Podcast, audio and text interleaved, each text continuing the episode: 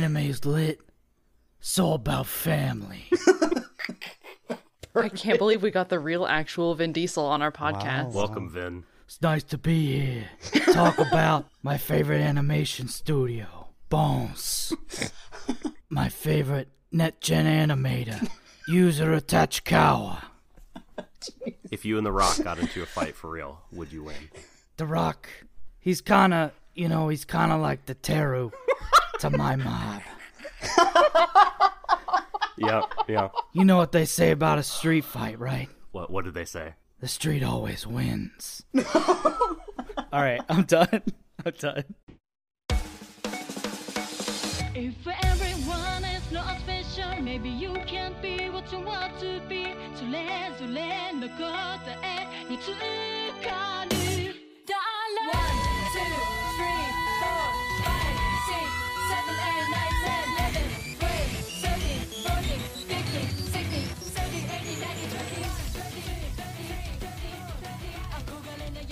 Welcome to Anime's Lit. I'm Kay. I'm Danny. This is a podcast where we talk about anime like it's literature, except fun and not boring. We're back. After a long awaited hiatus, stuff happened, life happened, we're back. Mm-hmm. Anime's happening now. We were actually wanting to come back a little bit sooner, but we wanted to wait until the end of a recently aired season of a show we're really excited to talk about, which is. Mob Psycho 100. And on the pod today, we have two guests, both returning guests, actually. Mark, would you introduce yourself? Uh, hi, I'm Mark Schultz from Odo Anime. I would say it is an absolute pleasure to be back, but uh, to the listener, this is my first time on the podcast, so thanks for having me. I guess Oh. technically, yeah. uh, we were on your pod, that's right. Yes, you have been Oh, on damn, on right. my no longer existing kind of podcast a number of times, so I'm glad to finally be able to reciprocate that. So thanks for having me. We figured it's a good one to have you on for. the Combinary episode will happen, I swear to God. And now I can't remember if we've had. Oh yeah, we did. Obviously, yes, we did. But no, A- Angel's Egg was your pod, right, Subs? Correct. Subs, would you introduce yourself? Uh, Shiro T Poison checking in.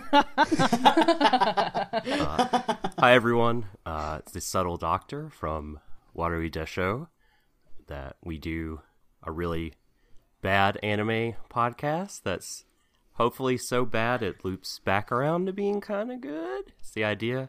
And yeah, we've had uh, the fine folks here at Anime is Lit on, on our show before. Thank you so much for having me uh, on your show this time, and uh, it's good also to talk with you again, Mark. Been on Oh No Anime for Devilman, and uh, yeah, it's a pleasure to hang out with you guys and talk about this excellent show. Yeah, I guess that's that's right. We all technically have all been on a podcast before, just not this one. yeah. Well, the gang's all Yes. here again.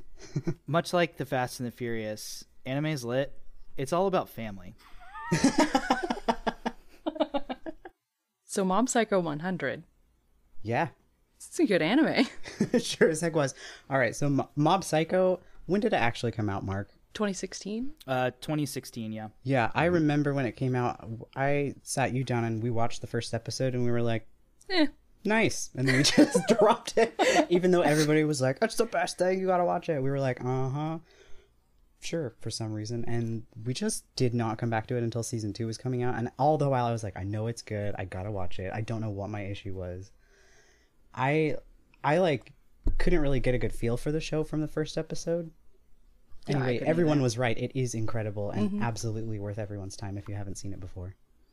I feel like this is going to be a running theme uh, somewhat on the show, but I do feel like the first season was really, especially the discourse around the first season, was really dominated by the discourse about the production, Yeah, I uh, agree. which we'll get into in a second, just because it was such a unique production and basically all from from all standpoints. But um, I also like rewatching it. Really feel like the show kind of puts the production first in the first season in a lot of ways, and only in the second season does the story sort of start to uh, be the star. I think. Um, I, I don't know if y'all agree with that, but that's kind of my feeling. Uh, and I can definitely see why y'all would not, uh, you know, with I think Danny, as you said, the Sakuga Bros, uh, like very heavily dominating the discourse around the show in its first season. I, I really think, um, you know, I, I can understand why it took you this long to get on board uh, with that being s- like so much of its selling point on the surface. Yeah, I think that really is like what happened. I heard I, like when it was first coming out, I only heard about it from Sakuga people, and I was like, well, this is a show for Sakuga people that's Yeah. not going to have any like character substance, and that was the wrongest I've ever been. Maybe. Yeah, personally, I watch a show if I love the characters and like the emotion behind it. So I was like, oh, it's cool to look at it, and it's like important, like, like as a piece of art. So that's cool. I should get to that eventually, and just didn't realize that it would be a like knife in the heart. I thought the same thing at the beginning. You know, on the the first episode, I was like, "Oh, if we have a kind of an animator sandbox here, a playhouse for them to do whatever they Yeah. want, which is cool, but not necessarily what I'm drawn to like first. But um, luckily for me, we were covering it at uh, Wave Motion, and so I was watching it as it aired every week, and not too long after the first episode, like probably around episode three, is when I realized that there was a lot to the show. Yeah. And while I agree, like that the discourse around season one, I think that's a very astute point, Mark. Like it was dominated by animation production stuff.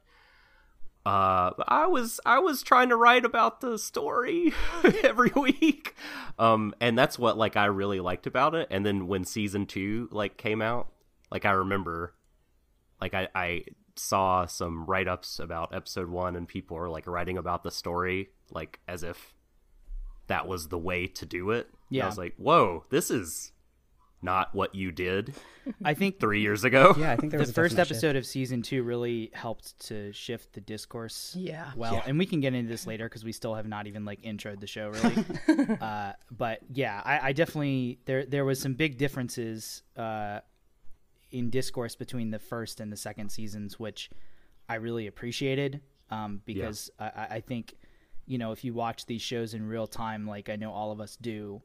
Um, you know the the sort of prevailing anti-Twitter discourse, which again is another thing that we all are sort of not beholden to, but like definitely participate in. And I- Cursed with. yeah, Cursed cursed, with, with is, is definitely good. But yeah, it, under. it's sort of it, it it's impossible for it not in some way to color your perception of the show. Um, that being said, having rewatched the first season now, uh, I yeah, I definitely uh, tried not to focus on the production as as much as I did the first time around, and, and I think was rewarded for it. Yeah, and not to say that the story is like lacking in season one, like not at all. No. It was just like I think the novelty of the production was really Front and center, kind of. Yeah, because it wa- it is Yeah. so it's so it looks so different from a lot of current stuff, especially, Mm-hmm. and it is like it is a little bit experimental, quote unquote, and just It like, was it was a kinda called shot uh, from Bones. Like they all knew that it was going to shock basically everyone Yeah. for reasons that I'll get into soon. Um, and uh, it was also very clearly a way for them to like get the show some like buzz going with the show because I think everybody there sensed that one the original mangaka had really written a very special story uh, and I think they saw the potential in it and used the production to their advantage in, in making that possible which is why I think the discourse was able to shift in the second season to where everybody finally realized like oh yeah this isn't just like you know a show about a studio that's really good at animation it's like got an actual story and it's really good Yeah, I agree. Uh, Danny, for anyone who's listening to this who hasn't seen it, do you want to give a quick plot summary? Sure thing. If you have seen art or gifs running around of a little bowl cut looking boy with kind of an egg head um, in a in a Black Gakuran, that is Mob, and he has psychic powers. So the premise of the show, I'm going to read this off, is Kageyama Shigeo, nicknamed Mob because he doesn't stand out among other people, is a boy who has trouble expressing himself initially, but who happens to have amazing psychic powers. Mob is determined to live a normal life and he keeps his ESP suppressed, but when his emotions surge to a level of 100%, something terrible happens to him. And as he's surrounded by false espers, evil spirits, and mysterious organizations, what will Mob think? What choices will he make? Tune in to find out. That's just a like kind of a vague introduction, but there's so much that happens in the show. Yeah. there's so many characters. As we say with almost every episode that we do nowadays, if you haven't seen the show, just go watch it. Absolutely just go go check it out. it. Just turn this off. for sure. It's like it has it seriously has everything. It has it's really funny. It's extremely entertaining. It's it it'll just blow you away with the animation and the story and the characters. And it's like really hard to nail it into one genre of anime Yeah. also. 'Cause Because it a lot of action, but It is like very comedic, but also like very dramatic. yeah, and not not necessarily targeted at one age group either.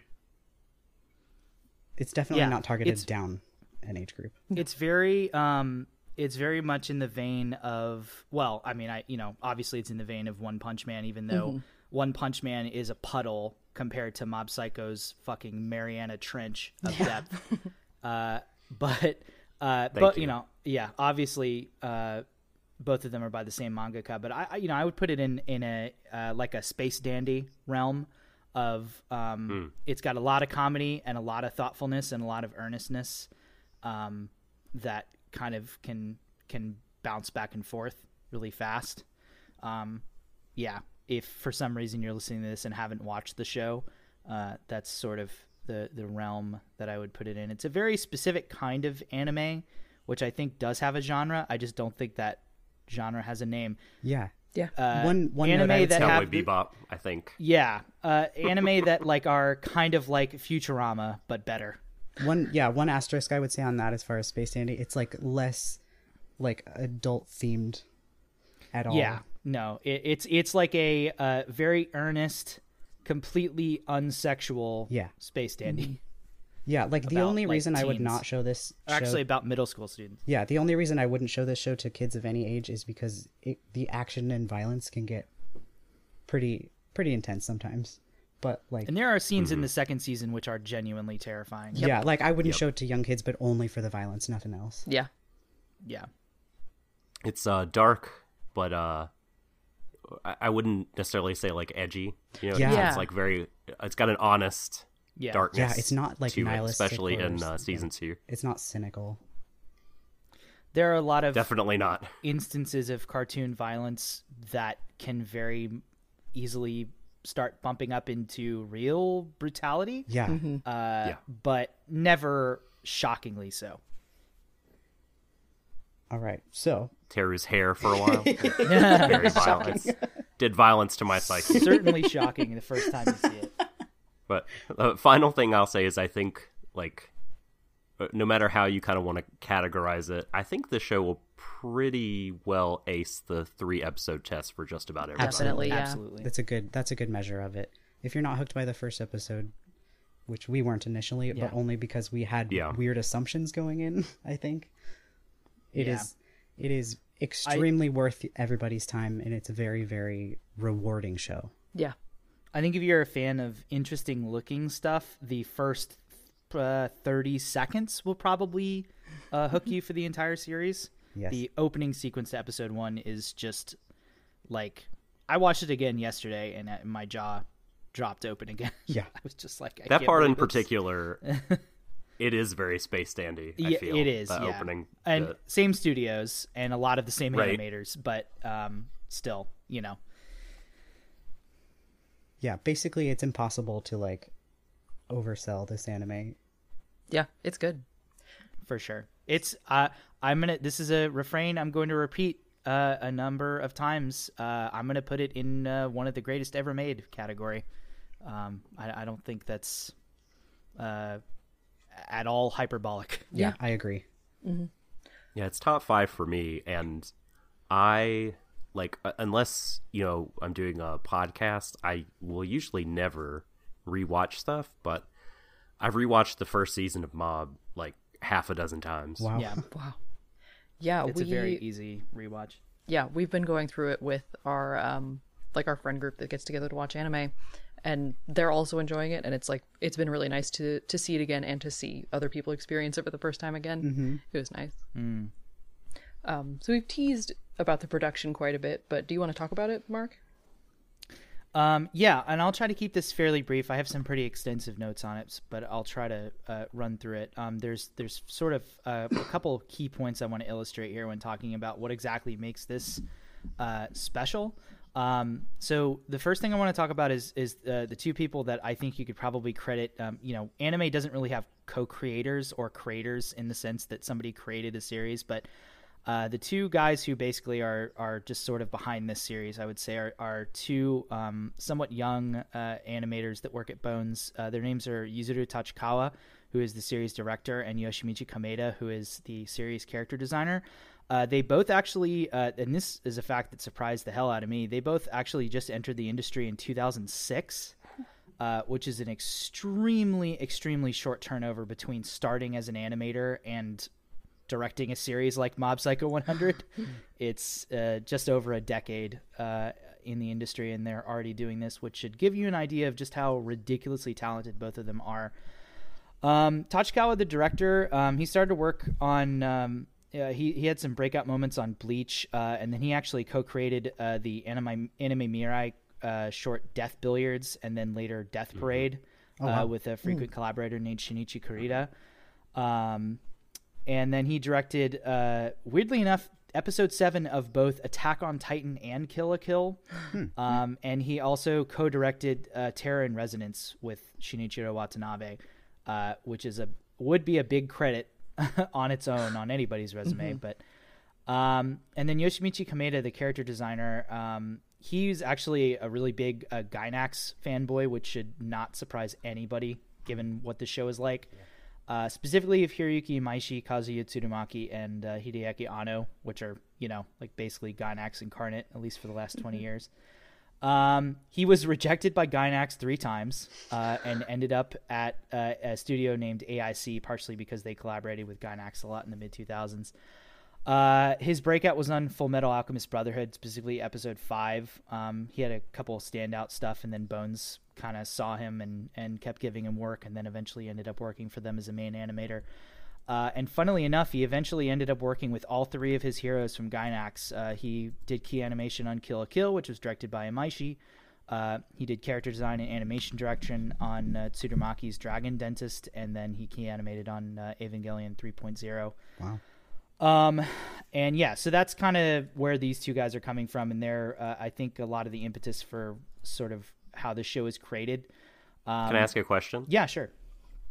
Do you think uh, he just sometimes sees like Sadamoto in the street and it's just like, well, well, well. Look who's on top of the mountain now. Man, I don't know if literally anybody on Earth could feel superior to Yoshiyuki Sadamoto, but uh, uh, you know, I I would be far be it from me, especially somebody who only entered the industry in 2006, considering Sadamoto's been working since like the early 1980s. uh, yeah, the dude's basically No, yeah, I kid. I just No, think Gainax is like, a file cabinet right now. Oh no, Gainax is like literally less than nothing in terms of animation studios, especially when compared to Bones. Uh, and speaking of Bones, so yeah, this is a this uh, Mob Psycho 100 is animated by a studio uh, called Bones. They've been around since the uh, late 1980s.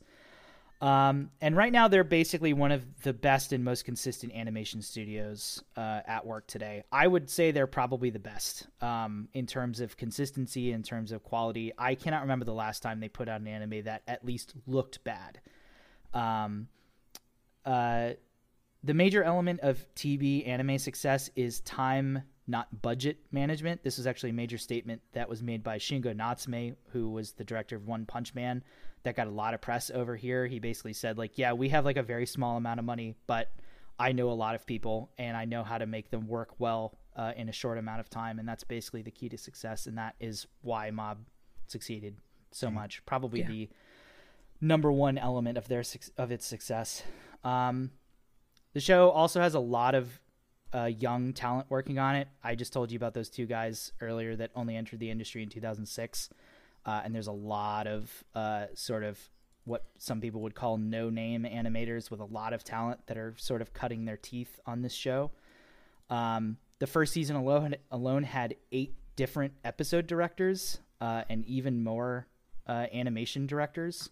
So there's a lot of uh, sort of joy and inconsistency. I'm sure all of you noticed that, uh, you know, the direction was different episode to episode, color, Very much so.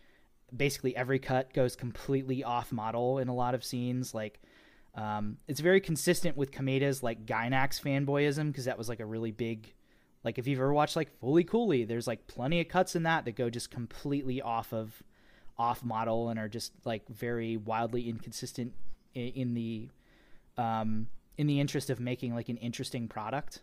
Uh, so that was kind of the the impetus for you know mob's production and, and why it was so uh, varied um, funnily enough and this is a thing that i totally didn't know and just kind of to wrap it up um, the uh, mob psycho is actually do- pretty dominated by uh, female talent as well Wow. uh, the director of photography is uh, Mayuko, Mayuko Furumoto, and the art director is uh, Ryo Kono, who is probably one of the best art directors working in the industry today. Uh, they're both women, um, and the majority of key animators on at least the first episode, maybe more, uh, uh, were women, which is huge. That is huge. That's Wow. like, un- that's truly unbelievable because that's just not not the norm. Um, yeah, so all of that, um, plus uh, sort of my final point, which is um, that uh, Tachikawa, the director's vision for this show, really blends the old with the new in terms of industry trends. Um, right now, anime is really do- dominated by, I think, what Kevin by Sakuga blog called the um, the ufotable look. Very clean lines, uh, heavy use of uh, CGI and post processing. Um, And Mob Psycho is essentially the complete opposite of that. Um, Kameda has has done very rough designs, which are very consistent with one's original, uh, you know, character designs for the manga, but they're you know somewhat evolved. Uh, and then Ryo Kono, the art director, is very dirty, busy vac- backgrounds. They're very much like an '80s uh, look and feel. You know, you don't get too many anime nowadays that make Japan look what it actually looks like, which is dirty and you know somewhat roughed up in places, um, which is a very common thing in the '80s, uh, at least in anime. Um, tons of painted and sketched 2D stuff for reaction shots and visual flavor. Uh, there's not really any obvious use of CGI anywhere. Yeah, actually. Um, Yeah. I can't remember any. yeah, like yeah, hand drawn vehicles, um, interiors, and buildings. That's Uh, crazy. there is CGI staff, and they are credited on each episode, but they're just not. They're very like you know under the radar. Yeah. Um, but funnily enough, all of this sort of like retro style is mixed very heavily with like modern typography and holographic effects for the ghosts and the psychic Yeah. powers.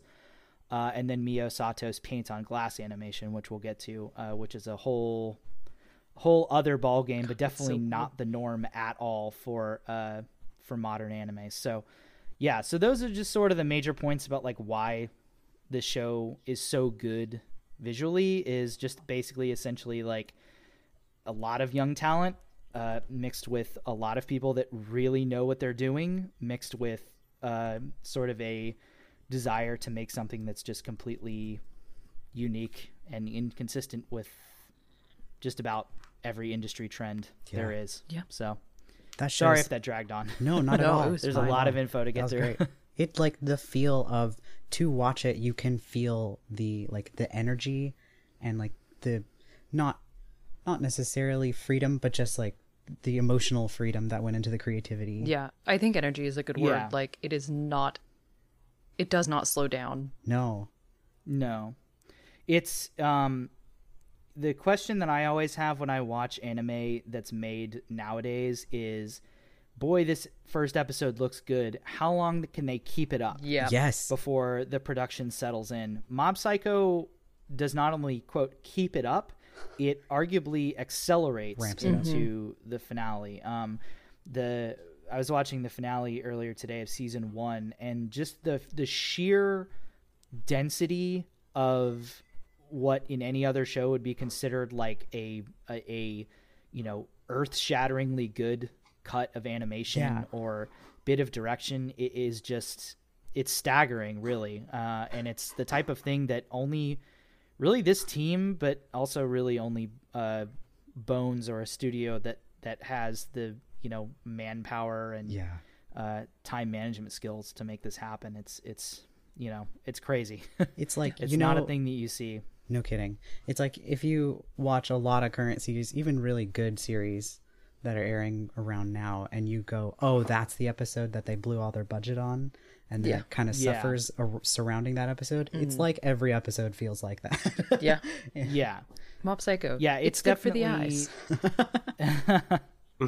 yeah, it's you know, like I said, um, the you know the everybody's favorite misconception about anime is that like you just have to throw money at it and it looks good. no. Um, it's obviously a lot more of a complicated issue than that. Although money is definitely a factor, I'd say yeah, time management and just like the like who do you have leading your team? Yeah. Like who is your animation director? Like can they get you know can they get these disparate uh, elements to to work together in the time allotted, which is often like never enough.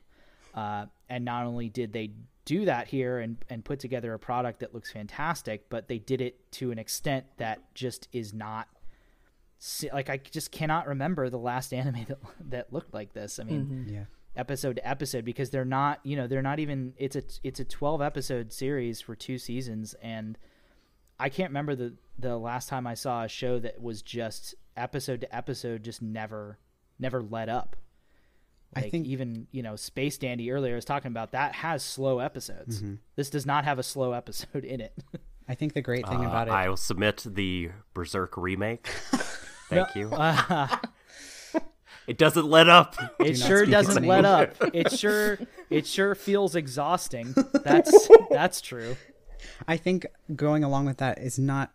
I think to the directors and creators' credit is that it's not just the visuals that succeed that well every episode. It is everything coming together. yeah with equal the importance. writing is really um and the writing is something i i wasn't like the the the series composite the the series i i should say not the series composer which is not the right word What do you say though? That trips me up every Yeah. time. yeah the per i just say the person who handled series composition Yeah. and the scenario uh is a guy named hiroshi Sek, uh hiroshi seko and um looking at now granted you know It's a banana fish man. Right? yeah, it is Banana Oh. Fish Yeah. Man. And uh, strangely enough, um, writing credits is the one thing that I, I, is is hard to come by on this show. Um, I know most anime series um, they have a lot of different writers episode to episode, and I'm ass- I would assume, given how ridiculously fractured uh, each episode staff is on Mob Psycho, the same is is the case. Uh, but looking at Hiroshi Seko's credits, they are the most mystifying shit on earth. when you think about are. how solid and tight Mob Psycho's writing is, and how Yeah. ridiculously good. I mean, he wrote four episodes of Darling in the Franxx. He wrote basically all of Attack on Titan, Ajin Debbie Human, uh, Seraph of the End, Terror in Resonance. Like the, the. Kabaneri of the Iron Fortress, the script. Like it, it's it's like truly, truly unbelievable that uh, this guy, like his resume is like you know. Forgive me, I think Hiroshi the, Seko, uh, for technical- listening. Did he spend some time on Guilty Crown too, or am I making that up? Uh, no. He he. Thankfully, no. That he he's not. That show cannot drag down another person. You can't come back from that one. Yeah, exactly. Um, that's the one credit on here where I'm just like, what the, what? like, Yeah. It's a It's- mixed bag. it's his TV. truly incredible. Everybody else on this studio basically, or everybody else on this show basically, you know, everything they touch turns a- into gold. This Yeah, is- that was yeah. that was just a list of shows Truly that I have mystifying. watched and not liked. so we have established that Mob Psycho looks good. It also feels good. Yeah. Can, should we talk about that? um, please. So, speaking of feel goods, um, obviously all of us are potting about this because we enjoy the show. I asked Mark, you and subs, I asked you on for this episode because I've seen you guys be so vocal about not just about how great the show looks, but just like how much you love this show, like how much it means to you. Like I've seen both of you mm. use icons from Mob Psycho on Twitter for long periods of time. You just mm. I feel like both of you really like took the show to heart in a great way and now I understand why because we actually sat down. Yeah, and we did sit down and watch it. Yeah. and that, that's really what inspired us to watch it. Mark, you were Onigawara for so long that I can't. I like the association is still there when I watch the show. You were him it's so for so funny long. because m- I Same. feel like most people that that saw, and I'm probably going to switch back to Onigawara after this because as much as I love, uh, what's her name, uh, Midori saved the world from Space Patrol Luluco, I like the Onigawara colors a lot better than what I mm-hmm. have now. You were him for so long. I I, I, disease. I asked you if that was a JoJo's character because That's at one the thing point because is I that seen almost yet. everybody because I guarantee you most people that watch Mob Psycho instantly forgot about Onigawara after they watched at least the first season. No. Especially since part four of JoJo came after that. so I feel like most people thought that I was I just had a Josuke uh, avatar for the longest time, and even uh, like even my closest friends who like I talked with Mob Psycho about a lot, like uh, thought it was Josuke initially, and I was like, no, no, It's it's the it's, Pompadour. Onigawara, like, but yeah. But no, anyway, so- I've, I've all of us definitely love this show. So I want to talk a little bit about just like what is it about Mob Psycho that grabbed you specifically? Like anything about it? Was it like moments, episodes, characters, just overall themes, or like the time in your life? Just go for it.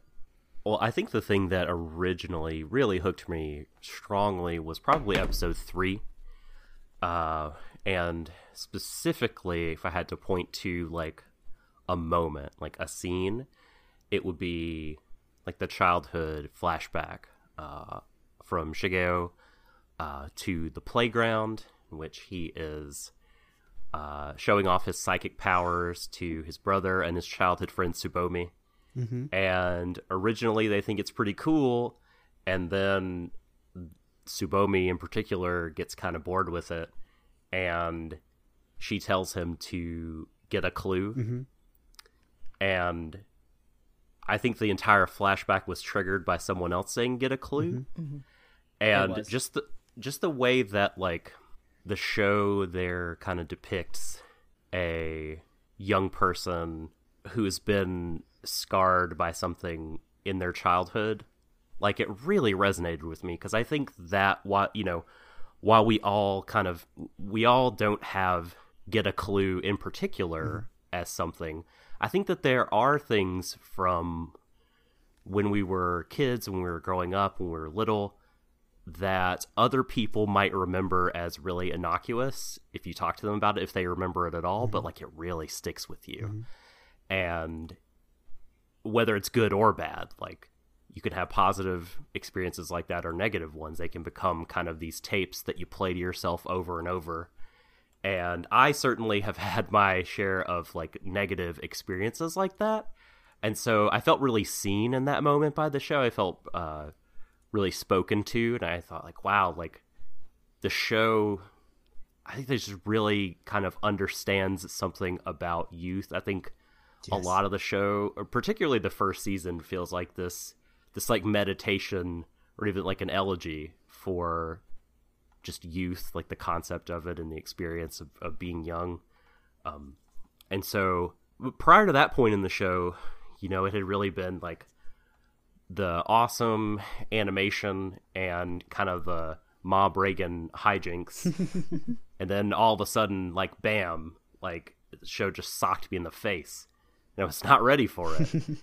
And uh, the more i kept watching like the more i got drawn into all the all the characters. I mean i just love love love love Reigen Arataka. Like I, I think he's this really fascinating anti-hero. Like he was a big reason i watched. I mean i think we all adore you know sweet innocent mob and like love his journey of self-actualization and self-discovery and self-reliance.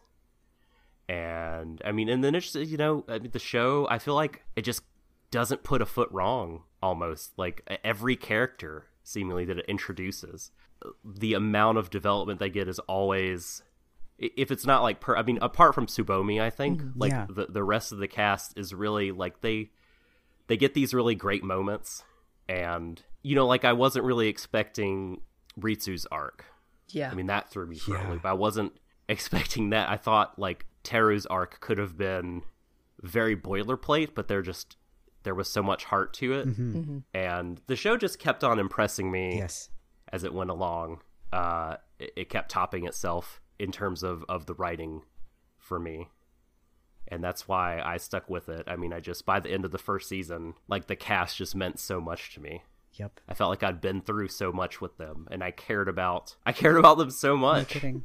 uh, so much, and I, I was so glad we got a second season. Like it seemed like it, it took a number of years for that to happen. I wasn't sure for a time that we would, but yeah, I mean the characters and and their emotional journeys. Um, and then as I rewatched the show, um, I just kept getting more and more out of it. Like, and not just the character moments, but like I, I started to piece together what I thought one was like trying to, in my opinion, trying to say, and and his kind of politics, his uh, his view of the world, his you know metaphysical presuppositions, what he thought was important, and all that fascinated me even more. Yeah, I feel like that too. We were saying that even today on rewatch. We were saying we could rewatch this like a second, a third time, and still be pulling new stuff out of it. just constantly. just not being able to keep track of everything that is like, oh man, that's so good. yeah, we just kept pausing it. Like, wait, I need to write notes on this, and then like the very next line, Aw, like too pause many again, notes. pause it again. yeah, it just has a lot of little mind blow, mind blown things Yeah. all the time. I think episode three was about where it hooked me too. Mm-hmm. Like I don't I don't know exactly what it was, but definitely by the time we got to the body improvement club, which I think was Oh, episode you're three, I was like, Oh man, oh, this is like this is for me. This is for me. like through the whole show, especially like the way the whole show handled like negative emotions and like how it portrayed them and how it it handled them kind of gently and like it felt like it understood it in a way. It wasn't cynical for sure. it wasn't cynical. It like and like it was always kind of digging through the negative emotions of a character to find the source. Mm-hmm. yeah. I don't know. It resonated with me a lot in that way in that like a, all of the characters kind of had some specific thing that they were dealing with like with ritsu dealing with like bitterness and jealousy. Yeah, and yeah. I think the writing has a lot of compassion for its characters mm-hmm. in that way. Like it goes, it takes the time to be like, this is why that person is that way, but in a very like well integrated way, so that you don't feel like you're pausing to tell somebody's story one at a time. yeah You jump on their emotions so quickly, and you just it just flows. Uh, Mark, did you have uh, favorites? like I said earlier, I you know I I should preface this by saying that um I I was hooked in a completely different way. Uh, I think um initially at least I have a very empirical, very like left brain sense about anime, which is weird because I'm a very like right brain kind of person normally. Um, but there's just something about the way that I usually approach anime where I really like to see the gears turning. Um, I really can appreciate uh, when it's very clear that there's a vision behind an anime and it's not just like oh we have this shitty light novel that we're just gonna like adapt and straight on and there's like zero character to the production itself that never happens. yeah exactly. uh, you know like i was saying earlier the first 30 seconds of episode one i just was fully in because you know there's a lot of things that mob psycho does both from a writing perspective and from a production perspective that you just don't see in anime nowadays uh, one of them is just a completely contextless cold open that serves no other purpose than to just exta- establish atmosphere um, and establish like a um, concerted artistic uh, feel. And that is what Mob Psycho does from literally the first moment. There's zero dialogue. Um, there's zero anything but just what's happening on screen and Kenji Kawai's music. Um, and so I was hooked from that moment. Just I like I was just like I really genuinely don't care what the show is about at this moment because I know that it's going to be awesome because this is just like already completely bucking my expectations. It's bucking the the trends of what's happening in this industry and that you know I, I get an emotional response just from that because you know I watch a shitload of anime and uh, like most of the anime that I've watched are ones that have come out in the past five or six years uh, and I've seen a lot of uh, anime that I would consider good um, but almost none that I would consider on the level of Mob Psycho in, the, in in terms of just being a complete standout. And I feel like as I went through the first season, I began to gain an appreciation of um, the story a lot more, but and the characters a lot more. And obviously, I you know I like the characters uh, a lot. I really liked Onigawara's whole story arc. Um, I feel like honestly, weirdly enough, the show is at its best um, writing wise when it's telling arcs that don't really have a lot to do with Mob. Um, I think the best arc in the first season is Ritsu's arc, That and I think the best arc in the second season is Reigen's. Yeah. Uh, Those kind of mirror each other emotionally a little bit. yeah, They do. It- it- they do. They do mirror each other a lot because it's a a down up arc uh, with a you know very uh, you know two sides of the valley and then a and then a a a very clear bottom. Both of those characters come out better people. I feel like. Um, but you know, I, I feel like, um, like I said, I, I, I at least my personal experience with it, I, I was a lot more focused on the production and end of things the first time around in the first season mostly because it was just so mind blowing to me and so surprising. Um, but I feel like watching the first episode of the second season really just completely restructured how I approached Mob Psycho, um, and really made me focus on the characters more, made me focus on the story more, and, and I think most importantly made me focused about on what the show was saying a lot more. And I think it's just because it was so understated. But yeah, I guess it's like you know if you want to if you want to split it between like when was I just on board on board? It was like literally from moment one of the first episode. Um, but when was I like truly connected to what the show was trying to say? I maybe am embarrassed to admit that it took me until the first episode of the second season. But Hey, um, it's a good episode. yeah, I I, I yeah, that one hits hard. it was a com- and it was a complete you know in in very mob psycho style uh, to go back to like just sort of like bucking trends it bucked its own trend in the sense that it was a very like muted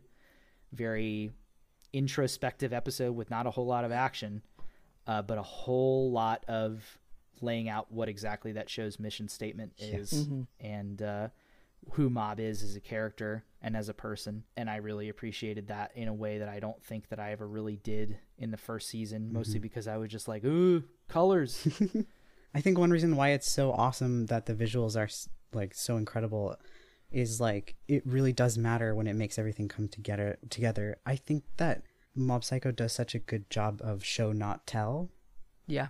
just Yeah. like in a myriad of ways but also because because the visuals know how to handle emotion so well on every level with like energy mm-hmm. and intent and like tone it's just those Yeah. just communicate all of the like writing emotions straight to your heart Yeah. before any character has to say them Yeah, I think that's the really standout thing about it is that every part of the show is extremely intentional and everything is like driving a specific point. Mm-hmm. Nothing is wasted and everything is like, synthesized yeah, I guess. yeah, that's the interesting thing to me is something that I, I came across was I don't actually think that the show does a whole lot of visual storytelling in a directorial sense. You know, it's not like a Monogatari.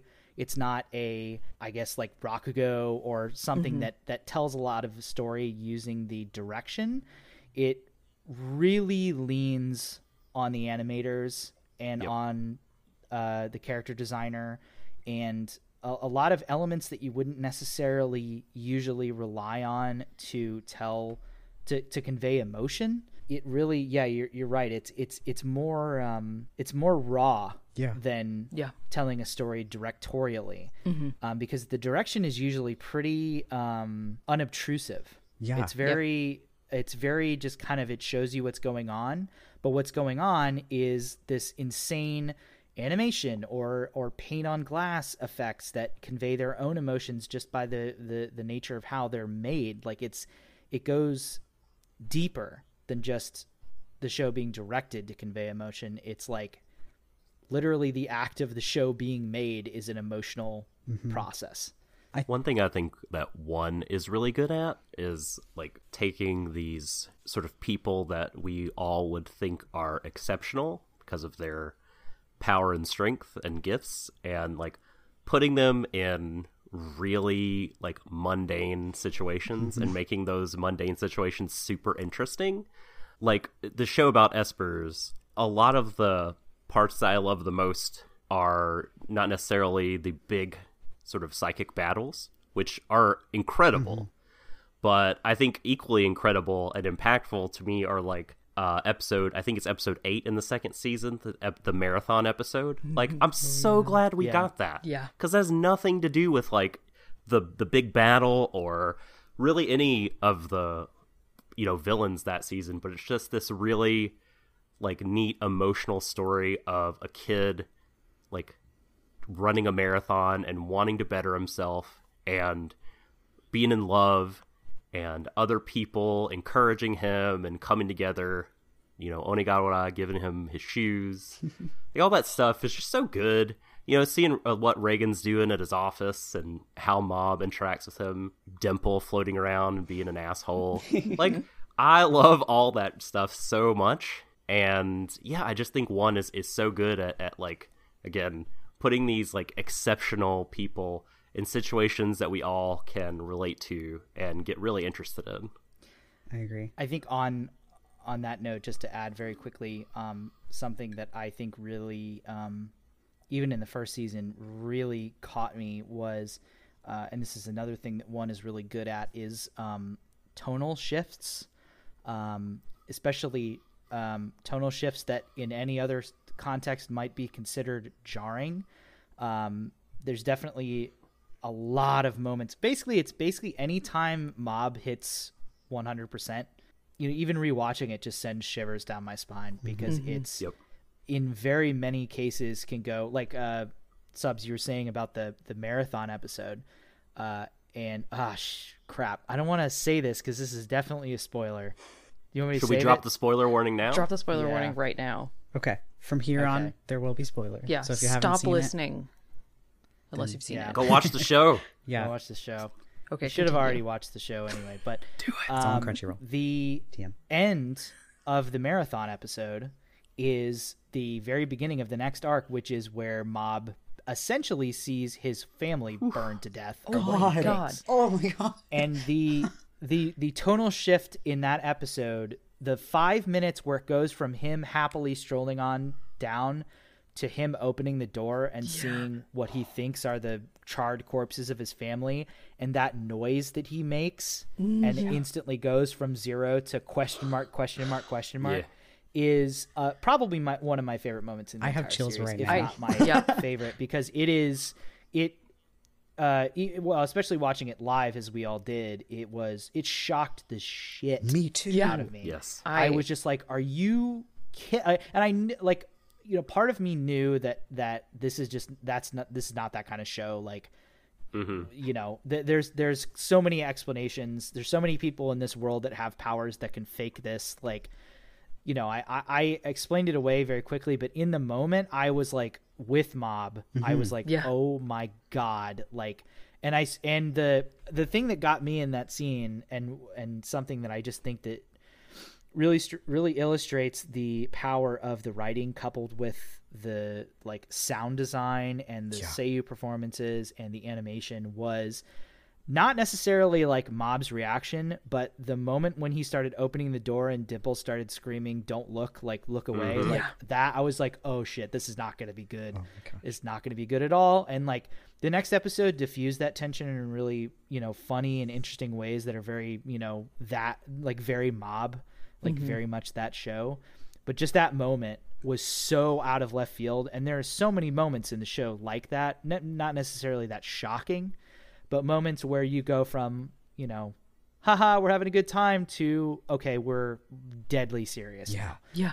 or or vice versa. Yeah. like Exactly, when things are really serious, and then self defense rush. Like Yeah. Reigen jumps in, salt yeah i was gonna people. say basically yeah So good. when when things are deadly serious to when Reigen shows up Yeah. basically It is- never By the way, exhausts that emotions. episode, that episode you're talking about, Mark, it's like yeah when it ended, um, my wife ran to the computer and was like checking Wikipedia, and she's basically like, "If his parents are dead, I'm not watching anymore." I felt like that too. okay. There were there were so many moments like that. Not like not a ton, but there were like the show just did such a good job of like convincing me like maybe it did happen every single time I bought it.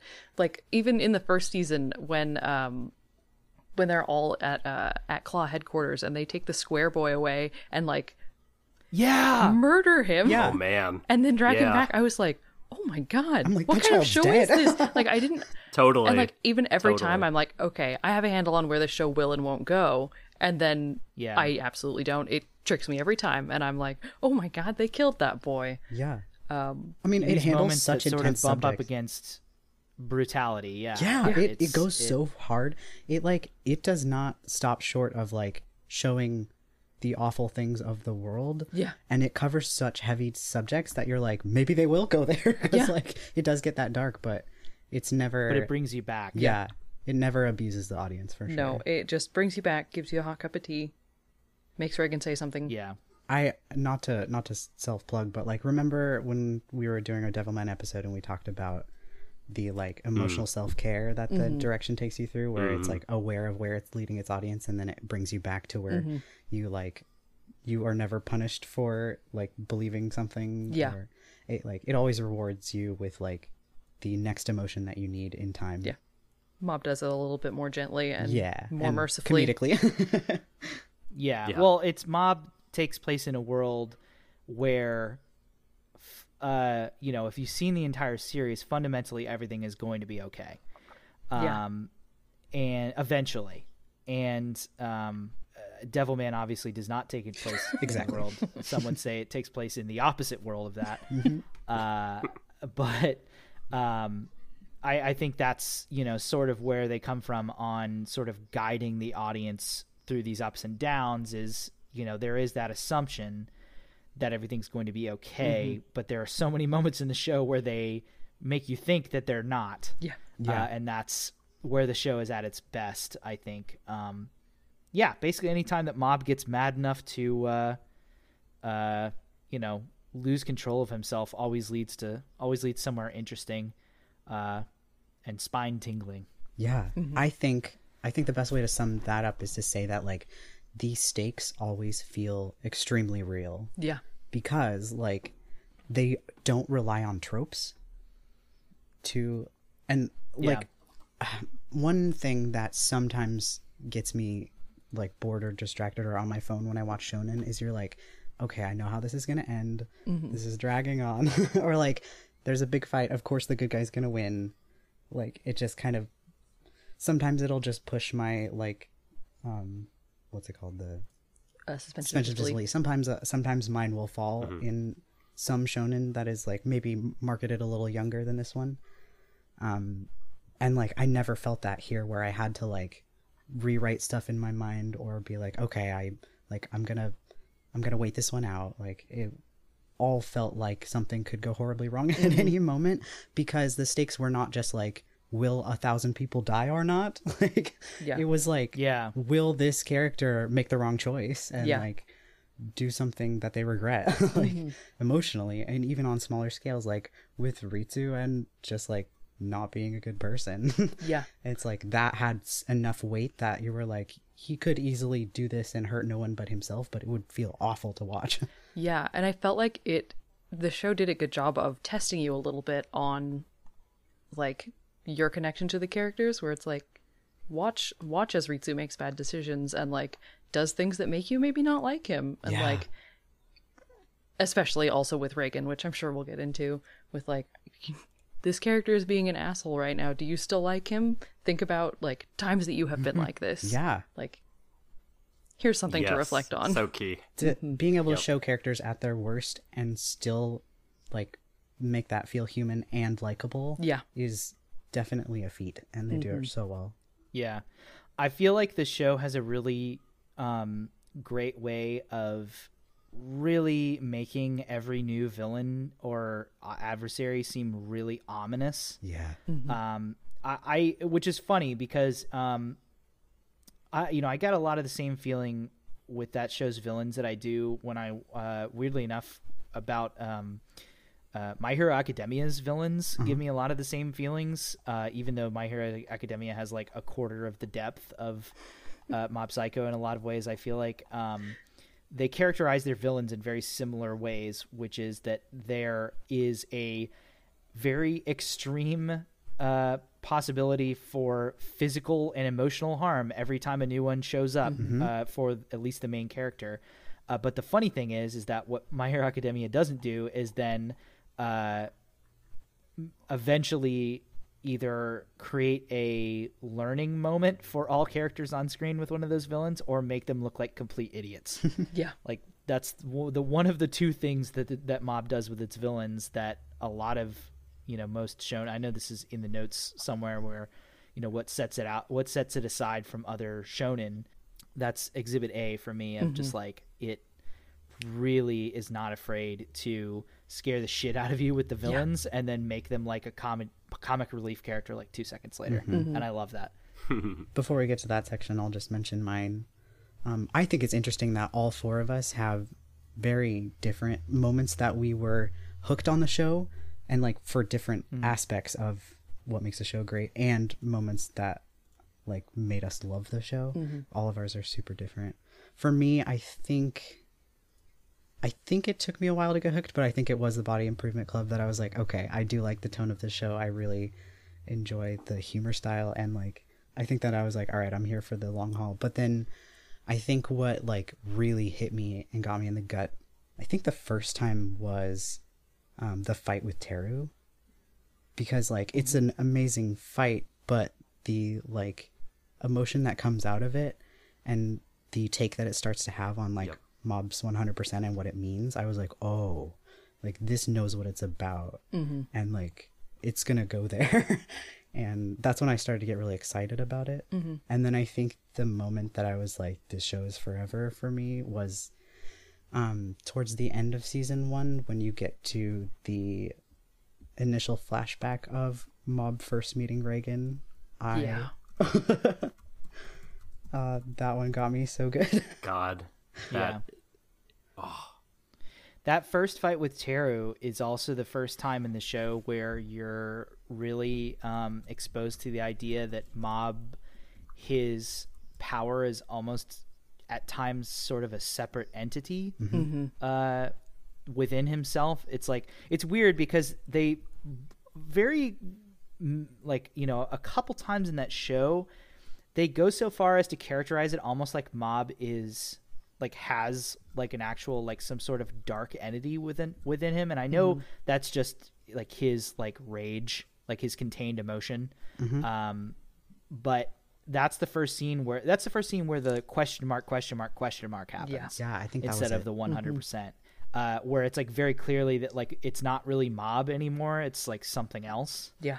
um and i always thought that was i yeah that's like such a really cool interesting um allegory for you know sort of losing control of your emotions or also a person that very clearly has not been taught how to you know uh positively deal with their uh their emotions and has Yeah. very clearly for sure. kept them bottled up I think that fight was also it was the first time where the show really tested the limits of its audience, I think. Like it was the first time that I was like, this is kind of difficult to watch. I was like, like, this, this is is going on for a long really time and and it's like it's very dark and it kind of hurts and like it's and it's not letting up until Yeah. it said what it wants to say. yeah. Yeah.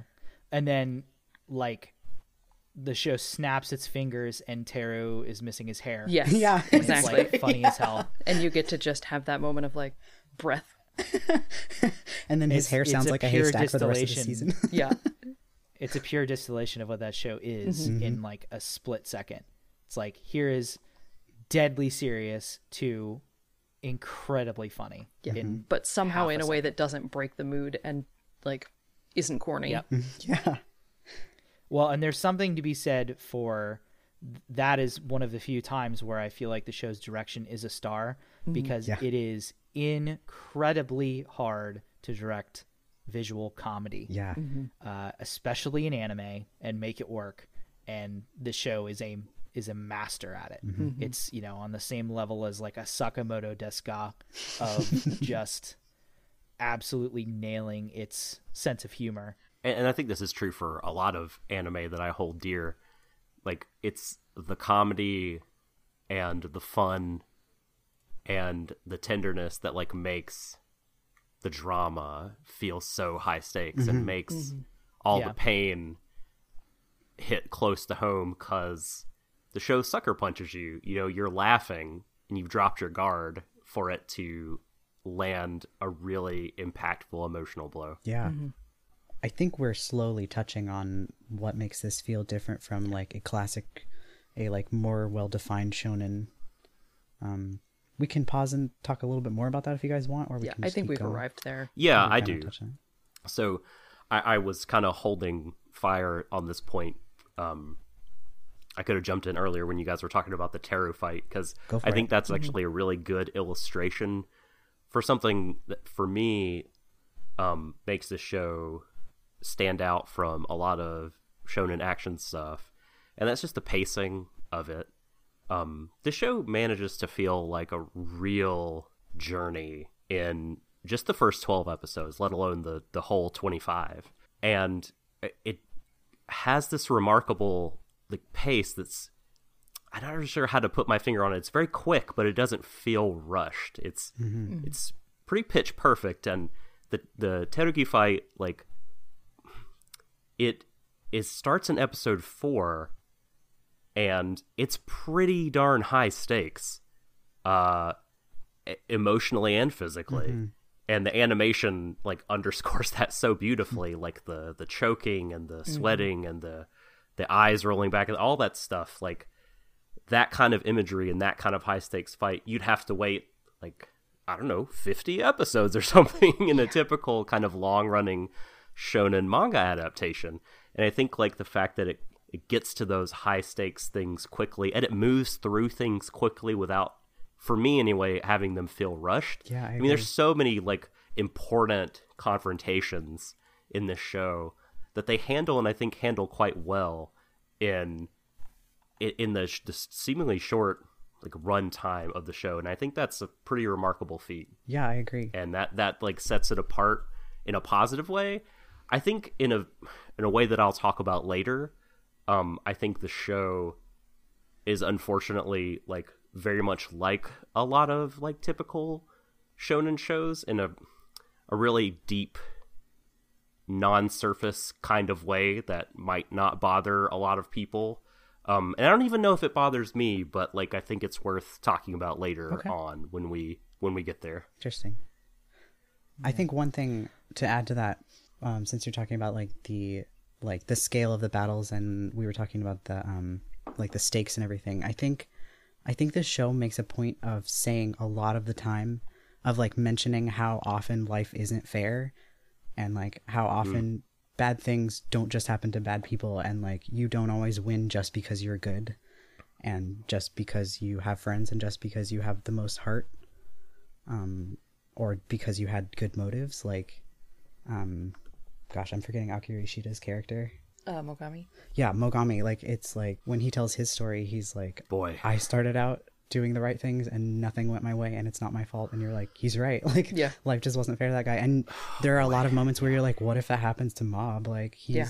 he's always doing the right thing but like life's not fair and what if he doesn't win this fight like i feel like that is a real possibility a lot of the times even in the last battle too Um, I also feel like mob deals. Um, I- I'm sure this is going to come up in a, a slightly different way uh, later, but I feel like it'd be remiss if we're talking about like the differences between it and other shonen. I really feel like mob traffics in the consequences of power yes uh, Yeah. in ways that shonen doesn't really ever touch or does on the uh, only on the surface. I think about Mob's arc in the first season, especially compared to. I, I think the sec the second season is less of a good argument towards this point than the first season, um, but the first season is you know, you know, in, in most shonen, i it's it's really about the you know main character achieving uh, mostly you know physical and and somewhat um, mental uh, maturity in the sense that like oh I can control and expand my power to defeat the bad guys or achieve my goal or whatever. yeah Um, with Mob, uh, you know, he from the basically from the very beginning has power that is unrivaled. And the only thing that's keeping him from doing it is a couple of different things. But his arc throughout the season is A, more emotional than it ever is physical. Uh, and B, at the end of the season, in any other shonen, it would have been him defeating the bad guy Yeah. uh, with his ability um, that he's developed. And instead, it's him, like, uh, it's basically his mentor saying, Man. I'm an adult. Let me handle this so that your innocence is preserved. yes. Oh my gosh. And so that you don't, you, like, I, I'm going to put this on me. That that thing gets me every time. And sorry to start laughing. Like I was just picturing Reigen like flexing on the the seventh division. it makes me laugh every time I watch. Again, I've seen it a bunch of times. It never fails to crack me up. But yeah, essentially, that's my point in the sense that, like, yeah, any other shonen, it would have just been a big climactic battle between the main character and the bad guy. Uh, and instead, it was uh, the main character, you know, being told by his mentor, I'm going to preserve your innocence. Let me handle this. And him being a, you know, a fucking idiot as it, as so it is good. anyway. But basically, everybody's just like defeated by uh, some tough love and a pep talk Yeah. and an accident. Yeah. Basically, is how the season ends.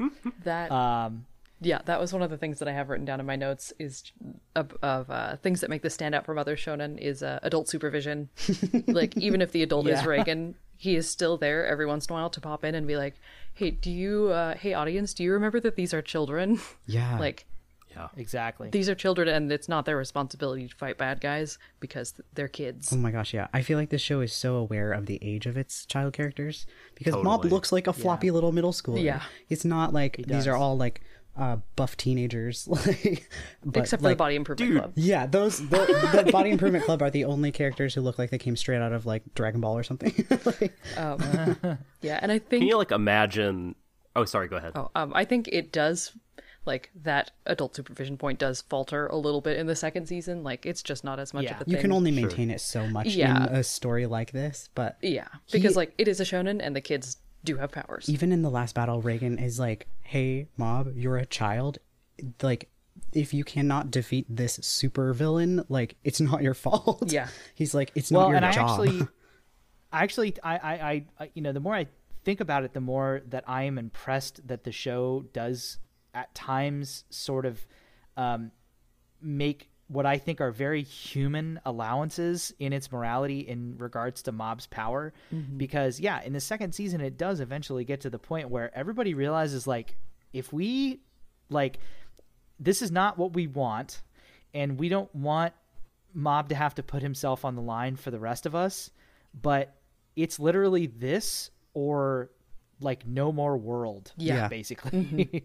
and like I, I feel like you know it, it's a very interesting examination of of like how how people's morality shifts when they're faced with absolute destruction. yeah, and like uh, and maybe I'm just being like, you know, uh, very charitable uh, to you know the show basically making excuses for you know a cool final battle that feels final. Uh, but yeah, I, I think it's both, that, yeah. you know, the Yeah. second season does have a lot of examinations of the morality that they already set up in the first season, Mm-hmm. uh, and how you know, like you can make allowances for yourself because you know you could say that you don't, you're never going to kill somebody, but or you're never going to hurt somebody until you know somebody, let's say, breaks into your house and threatens your family, you know, and then you don't know what you're going to do. So, uh, yeah, I feel like that that's you know, again another thing very unique to this show. yeah, I think it deals a lot in like like it talks a lot about morality with Mob's rules about his powers and things, but it's also like deals a lot with practical morality. Like it is fine to have your morals, but like sometimes you have to deal with the real world and like sometimes you have to defend yourself and sometimes that means hurting people. Ethical pragmatism, one might say. Uh, subs, what were you gonna say? Oh, just was gonna echo like I think Kay's point is is spot on. Um, that and Danny too. That like the show, like seems to understand, not well, not forget. I guess that is you know, cast is a bunch of like young teenagers, and like the concerns of young teenagers are like they seem so big when you're a teenager and eventually in mob they get really big but like before things get out of hand like they're kind of small and narrow and sometimes kind of dumb, but that's great. Like we can all relate to that because we've all mm-hmm. we've all been there. And I mean, the show it just depicts middle schoolers as middle schoolers, and I love it for that. I mean, can you just can you imagine? like an American like live action adaptation where like Mob is played by I don't know Zac Efron or something, like super old guy. Like yeah, I'm 14. Sup, Tsubomi? Well, they did. They did a Japanese Oh, yeah, no, live they did. action Of course they adaptation did. of Mob, and the guy that they casted for Mob looks like he's you know 17. Hmm. Uh, it, it's yeah, and I can't imagine that was good. Uh, to me, like 99% of the charm of watching Mob is the fact that it's animated and can look and feel so crazy. Yeah. Yeah. Uh, that I feel like, I mean, Agreed. you know, The style. making it live action and putting clearly very bad CG in it in place of Yeah. all these like very traditional 2D animated effects. Like really, it loses a lot of it. But I absolutely do not want to see or think about a like live action CG dimple. It sounds horrible. oh my god, it's very very bad. I also don't want Reigen to be a real human being. There is not a single. Oh yeah, and the the Reigen in that show looks like he's about fifty five years Yikes. old too. Like, He He's does. a very weird looking it's dude. weird. Yeah, not Yikes. the internet sex symbol everybody knows. Anyways, All right, I feel like we've said bits about why it feels, yeah, just like not like wow, this is so much better than shonen, shonen Yeah. dumb. More like this is something that is not easily defined Mm-hmm. or categorized, and that's one yeah, other and I don't want to like. special. I'm not shitting on shonen. No, like, not at all. I Yeah. sure as hell. Shonen sucks. No, I'm just kidding. I like. okay, one of us is shitting on shonen. no, no, no. I, I sure as hell. I sure as hell like some shonen stuff, uh, but and, and like you know, not everything has to be deep, but or even different, right? it's, I uh, mean, sometimes or- yeah, even formulaic different. stuff Like, can be really can- good. Exactly. And uh, but but yeah, this this show really does some interesting stuff with an existing formula. I think uh, because there are definitely shonen elements to it, but it's less about getting jacked and punching and more about doing that, but in your but with your emotions. Yeah. Oh, very last thing I'll say about that. I think an idea that founds a lot of shonen is that the main character has a very clear goal in the beginning mm-hmm. and is like, I'm gonna, you know, be the very best that no one ever was. Or is like, mm. I'm gonna get to the top of this place and like and like Mob doesn't have that. He does he has no goal other than to just like survive middle school Yeah. Yeah. and like be mildly happy. He doesn't have one clear cut goal. He's not trying to do anything with his powers. He's just trying to make it. And then all of these Yep. people keep trying to interrupt his life. And he's like, stop. Yeah, like his entire premise as a character is that he is literally a nobody with no ambition. And Yeah. him evolving past that is you know Important. is important and it's also like done in a way that no shonen really would ever do. Like his nickname is literally Mob. Mm-hmm. Like In that sense, like a huge theme of Mob Psycho is just kind of like, um, like honoring and appreciating a innocence, like Mob's type of innocence. It doesn't simplify things like innocence or like averageness. It's just like those things are fine and like good even. All right. Where are we on the outline? moving on. Oh, was there anything you wanted to comment on the production regarding like the ED mark with the like paint on glass and Um, stuff? Oh yeah.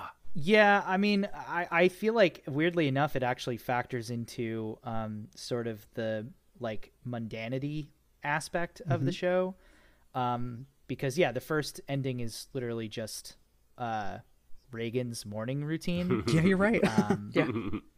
yeah, uh, I feel like uh, I don't really see any other place to talk about uh, uh, Miyo Sato uh, other than right now. So Let's Go do for it. it. I I'll just get that's something yeah, that really I'll just get fascinates that me out of about the way. production. so the entire uh, first ending of the show, I believe, also maybe the second ending of the show, although uh, the, The second second, ending's ending of the show is a, to me a lot less memorable than the 1st ending, uh, musically and otherwise. Um, so yeah, the first ending is is is completely animated with a technique that's known as paint on glass. Sometimes it's called oil on glass, um, but uh, it's animated, solo animated by a um, woman named uh, Miyo Sato, who uh, got involved in the show because she was a recent graduate of uh, a school in, in Japan called uh, it's coll- colloquially called Geidai, but it's uh, Tokyo University of the Arts is its official name. Oil on glass, or uh, sorry, paint on glass, uh, is like rarely, if ever, used in animation nowadays. This is actually the, uh, to my knowledge, the first time it's ever been used in a TV anime, um, and only ever been used in in anime once or twice before. Is there like a Western example that we would know? Because I can't think of any. Uh, yeah, uh, I'll I'll get to it. So, Okay. um, the process is such that it it works by um, uh, manipulating uh, like a mixture of watercolors and uh, I think glycerin uh, on a uh, backlit glass panel, uh, and then photographing the assembly from above, kind of like stop motion animation so cool. uh, to create frames, which are then connected using software called Dragonframe. At least that's the process that Miyo Sato used for the show.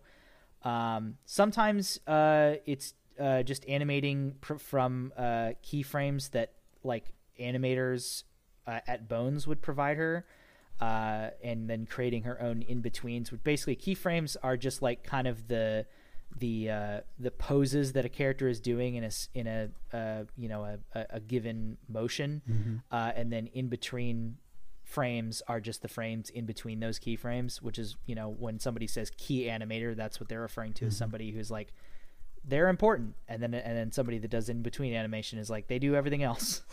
Um, uh, sometimes she'd be solo animating, so basically she'd just be animating a, an entire cut herself. She also, uh, in the second season, uh, did uh, sand on glass, which is a similar technique, but obviously instead of paint, it's using sand. so freaking Uh, I think it was in the first episode that that she used sand on glass. Um, so this is the, the you were asking for a Western example. Yeah. Um, this is a art form that is uh, sort of pioneered, but really more popularized by a Russian animator named Alexander Petrov. Um, he's known for an Academy Award-winning 1999 short film called uh, that's an adaptation of The Old Man and the Sea. Um, some some of you may have seen it. I, I I doubt many people have seen it. It's it's pretty esoteric. Um, but he also contributed to a uh, 2003 anime film called Winter Days, which I have never seen, but uh, am now probably going to watch because of his contributions to it. Uh, but he is, in terms of oil uh, paint on glass, he is uh, like sort of the go-to example. He's he's sort of the the father of it. Um, he he actually also had a uh, 2006 short film called My Love that was uh, specially released in Japan by Studio Ghibli as part of a sort of series of Western films they released in Japan, kind of like what Disney does here with Ghibli films. Wild. Um, and uh, funnily enough, uh, Petrov is actually known for uh, his uh, his style is kind of called romantic realism, uh, in which things are portrayed realistically while also attempting to portray thoughts, people's thoughts or dreams, uh, which is kind of like how it's done in uh, Mob Psycho. Uh, you know, it's either uh, like you know in the in the ED, it's straight up just you know rotoscoped, which is essentially is uh, animating over like live action footage. Uh, if any if any of you have ever seen the movie A Scanner Darkly, Right. which is that Philip K. Dick movie, uh, that's all rotoscoping. Or the uh, Uh, that's kind of like the Flowers of Evil anime TV show. That whole yeah, thing was rotoscoped. exactly. That's a uh, fantastic show. or a shitload of Mind Game. oh is yeah, also that's rotoscoped. awesome. uh, yeah. Masaaki Yuasa loves rotoscoping. He has rotoscoping in almost every one of his projects.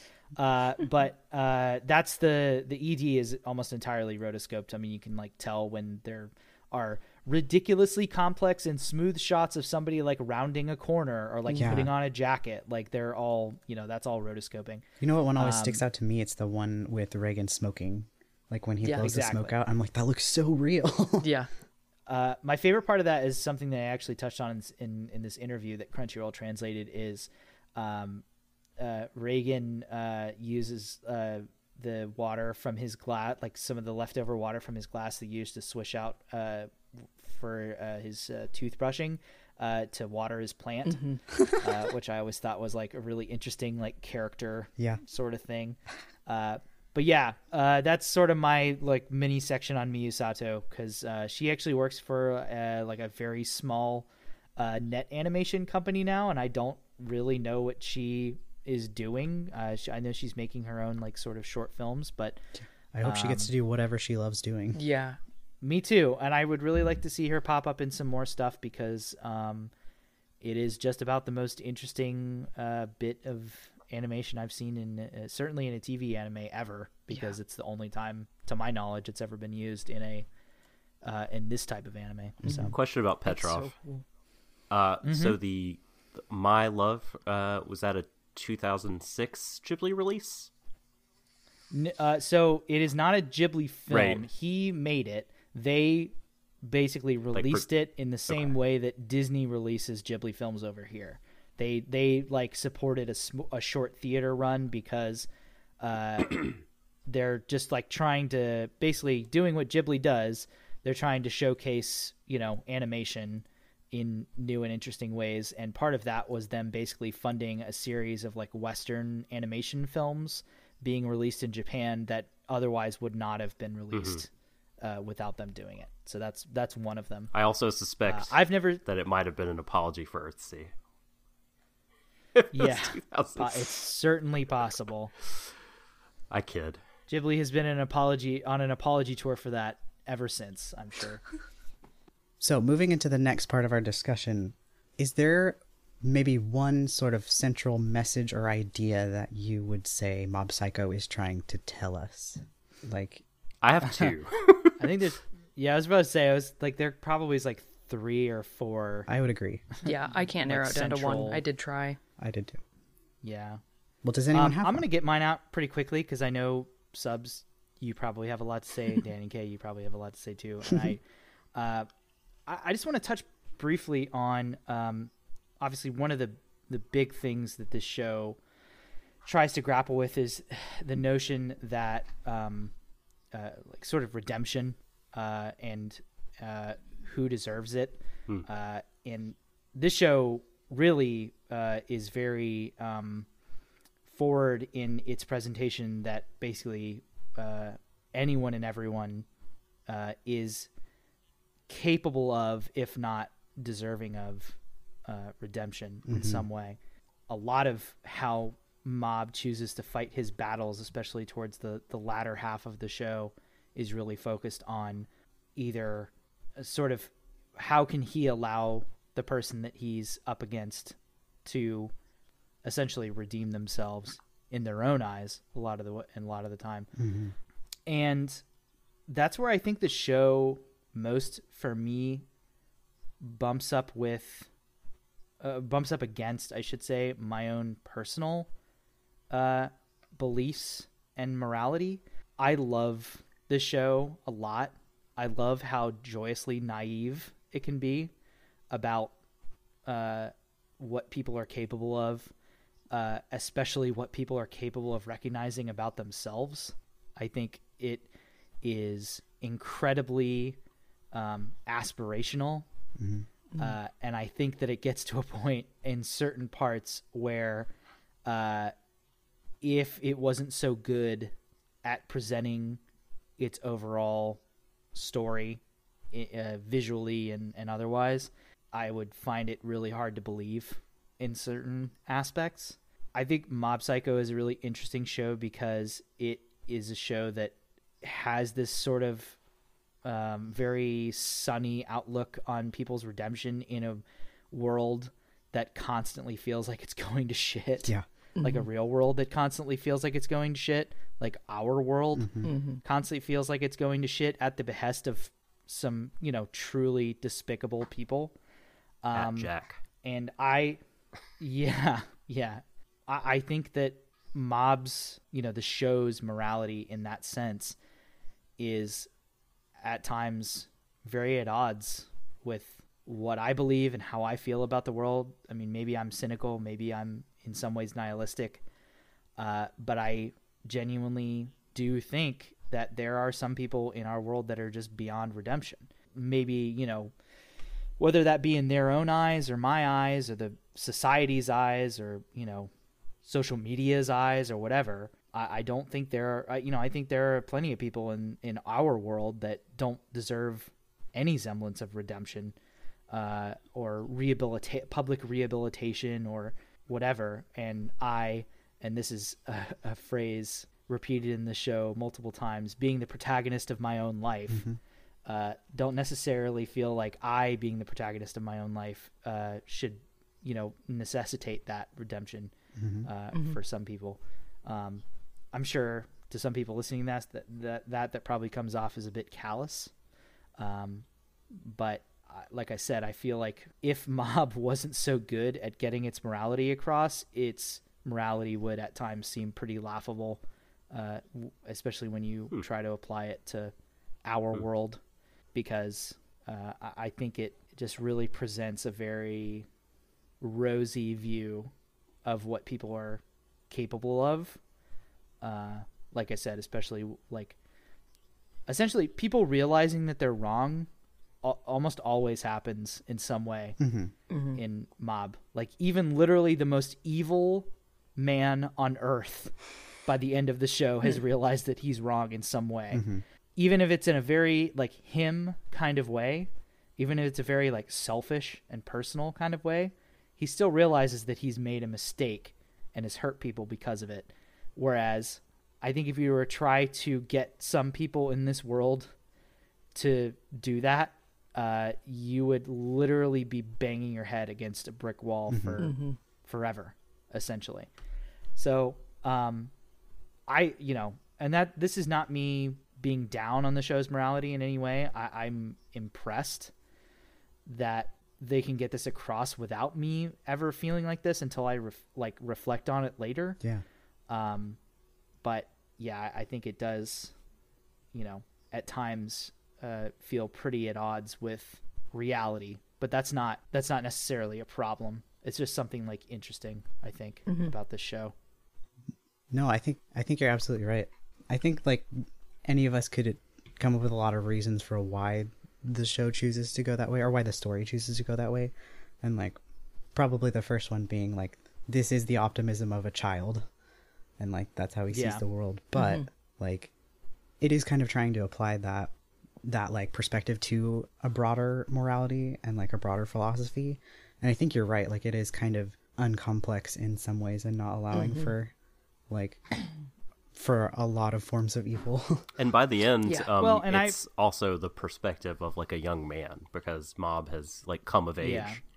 and uh, yeah. man, like I, oh, I have a lot to say about this, uh, Mark. Like, but I, boy, I just I would feel bad talking about the ending now.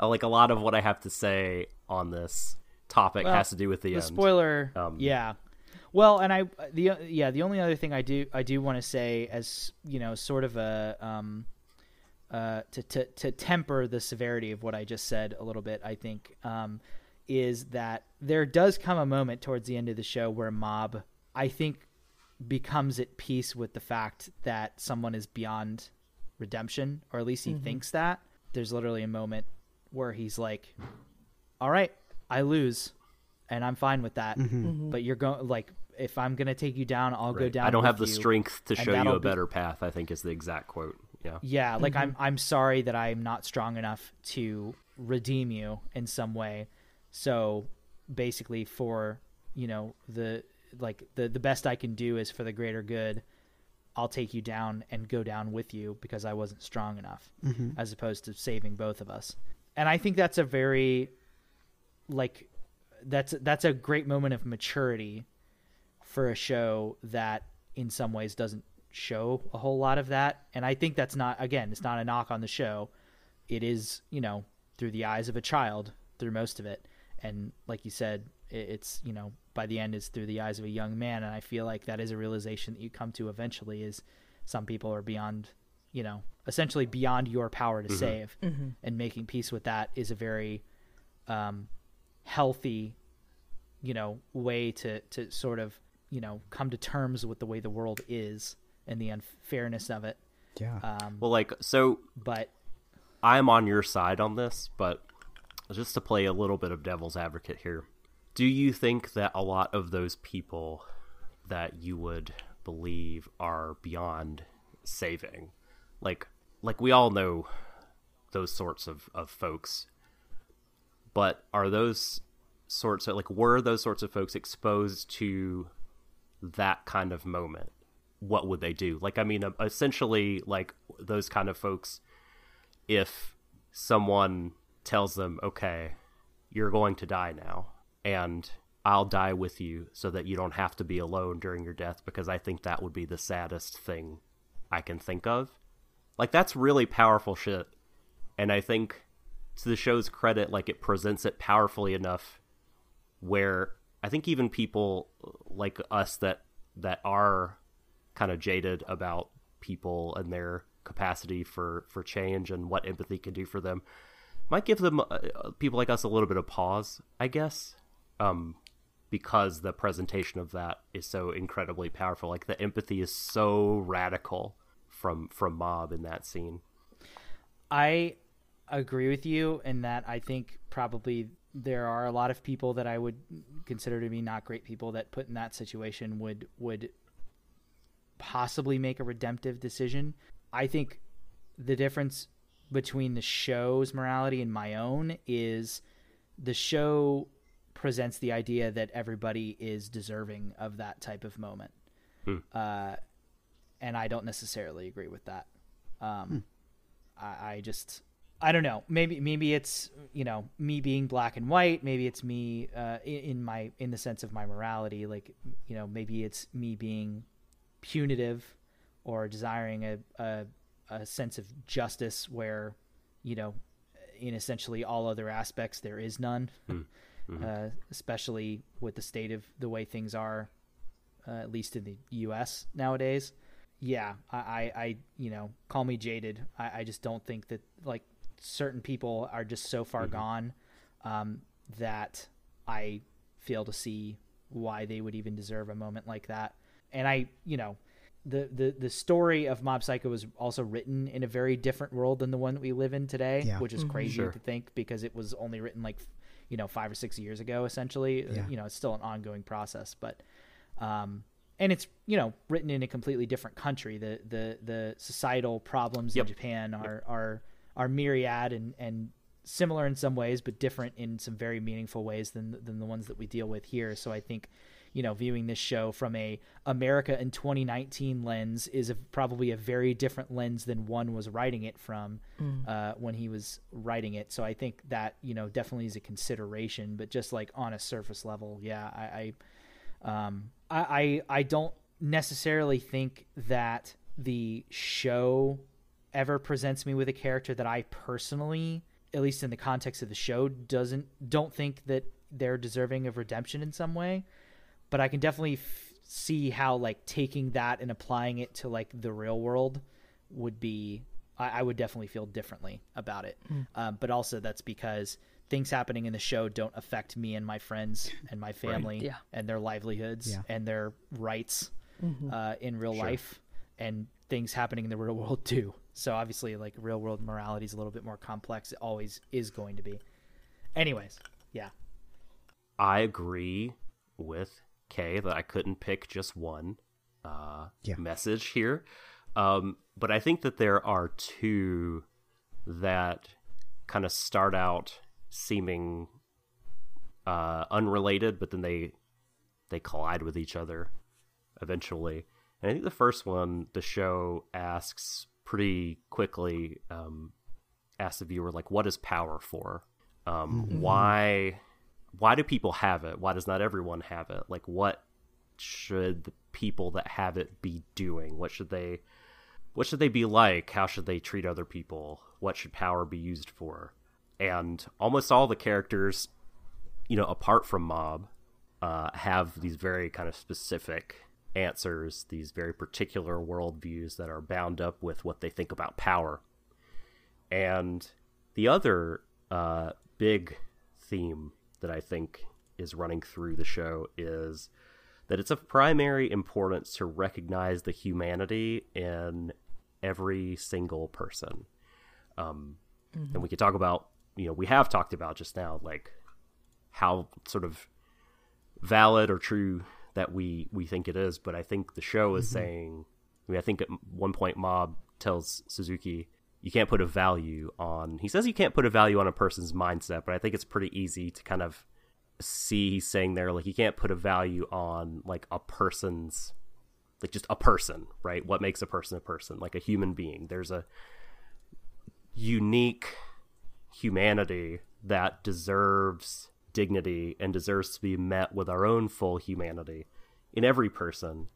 And that idea has pretty profound consequences for the political and metaphysical realms. And I think again, the those kind of seem separate, but like by season 2 they slam into each other. And answering one question is just answering uh, or, or just addressing the other issue. Um, and i think that th- those are the main uh, threads that i saw through the show Can I add something to the the the power related thing? Because I think that's something that I really thought about a lot. Yeah, Um, go for it. I thought it was interesting that, uh, especially in the first season, and I think again they start to challenge this a little bit in the second season. But in the first season, Mob is just beset by people that have a power, psychic power, and it has corrupted them in some way.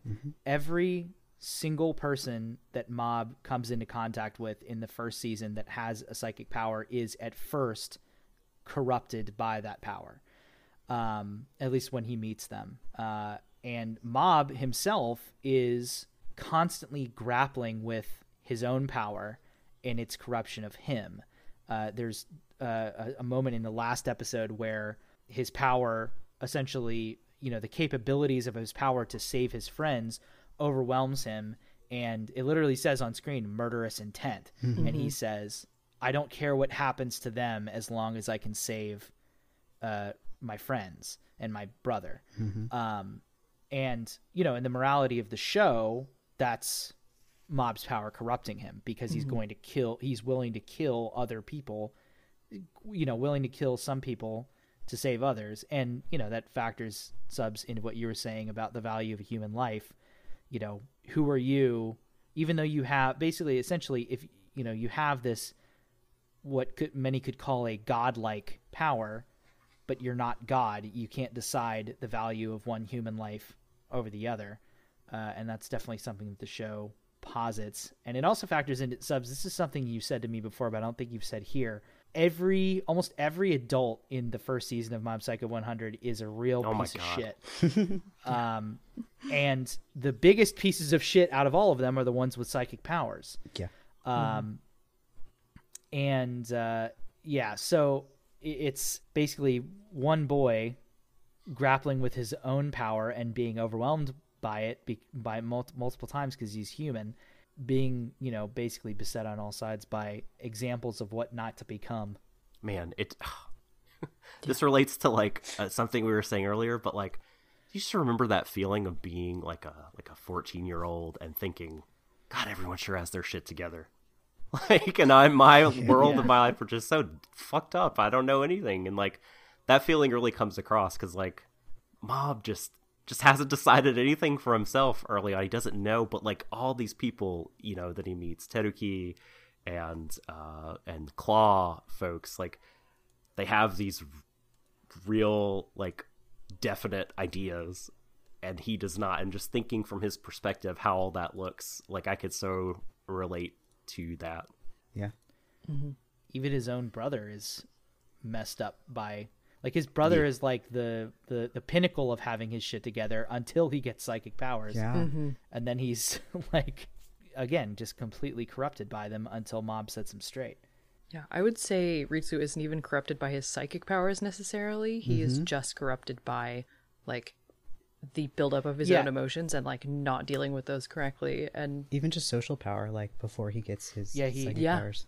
Mm-hmm. With he's the on the school uh, council. student council yeah, That arc and is so real. it so good. real. And like that, Man. yeah he he falls before he awakens his psychic powers. Mhm. Like he's like he Yeah. just he is faced with how real the corruption of power is on such a small scale. Yeah.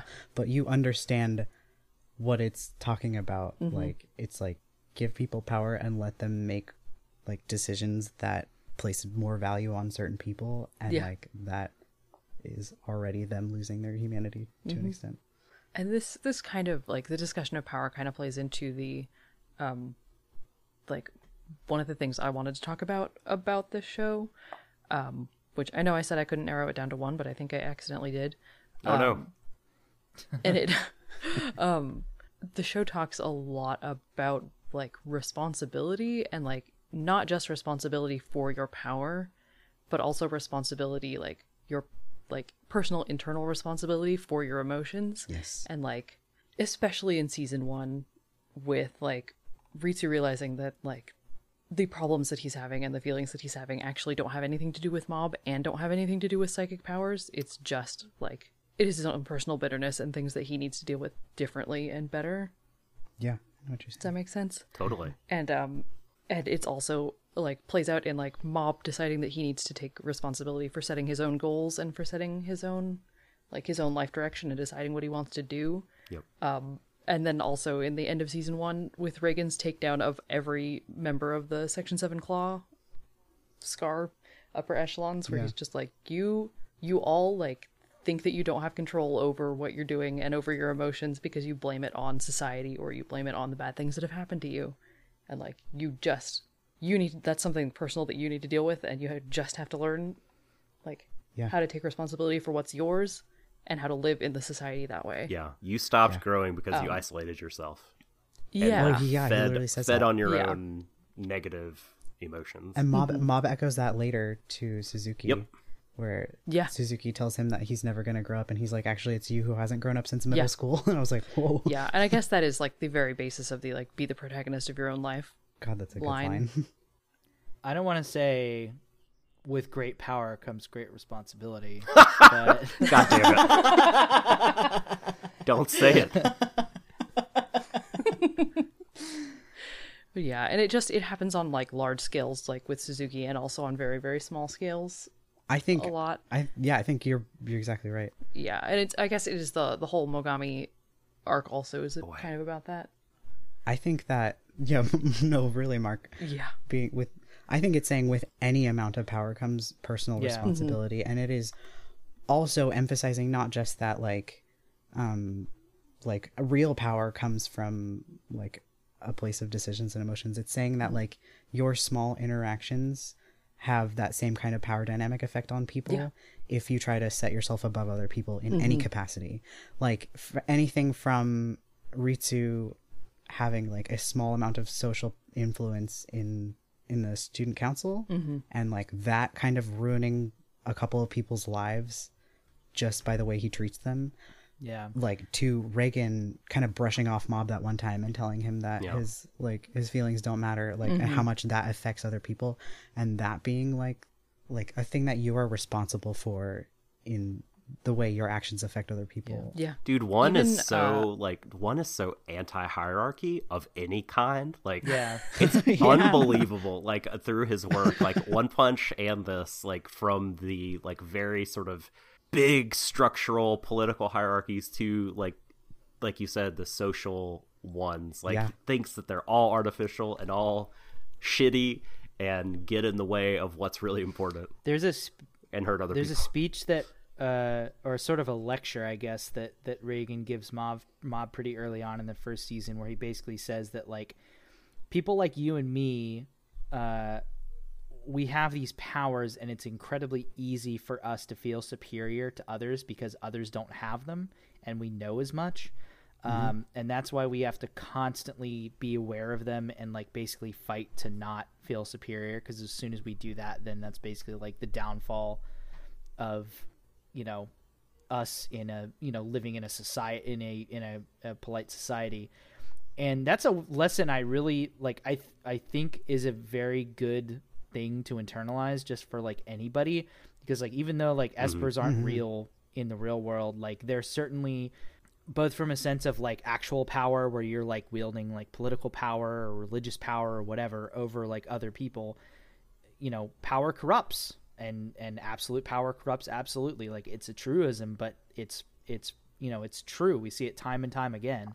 Uh, more people are corrupted by power than aren't.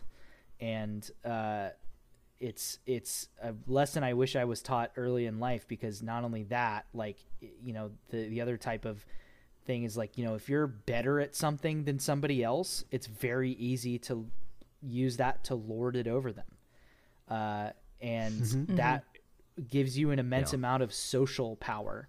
Um, you know, it's it's as simple as like I'm better. I'm a great soccer player, and people look up to me because of that. But I could very easily use that power to, you know, sort of cheat or put somebody else down or wield that power incorrectly. And I feel like it's a really good out, like you know, sort of allegory for that sort of stuff. I mean, obviously, psychic power in that show is an al- allegory for like fifty different things at once, but it's a Yeah. really great allegory for like social and political and religious power and just like the types of power that um, are very like is not that hard to come by sometimes. I think Mezato, at one time, she's thinking about the two Kageyama brothers and comparing them, and she says, "Boy, it sure is true that people aren't born equal." Yeah. And uh, like it's just a throwaway line or whatever, but like I think like ONE is like not naive about that being true, and that's why like I think he wants to like treat on this theme over and over because in small ways and big ways we have to be vigilant, right? Like like Reigen said. Do you do you remember like there's a scene in the second season. I don't remember exactly what episode, but it's toward the end when Mob encounters the uh, artificial espers who are looting, Yeah. and he's like mad at them because they're looting a place that he and I think Ritsu went to, and he's like, "You think your powers are so great, but could you grow those vegetables that you are stealing? Like, could you fix the door that you broken? Um, could you have the idea that these people that ran this place had to have like a free raffle? Like, uh, people are all so different, but just because you have this one kind of difference doesn't mean that you are superior to them in any fundamental way. Yeah. Oh my gosh, that feels so relevant Yeah, for today. because it feels like ONE is kind of positing that, uh, like, polite and progressive society is sort of a crucible in which like good people are made, uh, and using your powers in any way to like sort of skirt that uh, is like the the path to corruption and the path to, to you know Yes. destruction essentially because also like that Well that said. power is tied to the exploitation of other people Yes. Gosh, yeah. For myself, now that yeah, I have also like four different interpretations of what the message is, and I think there could also just be one for season one and one for season two. But um, I think if I had to pick one that stood out most to me, it would be the be the protagonist of your own life concept.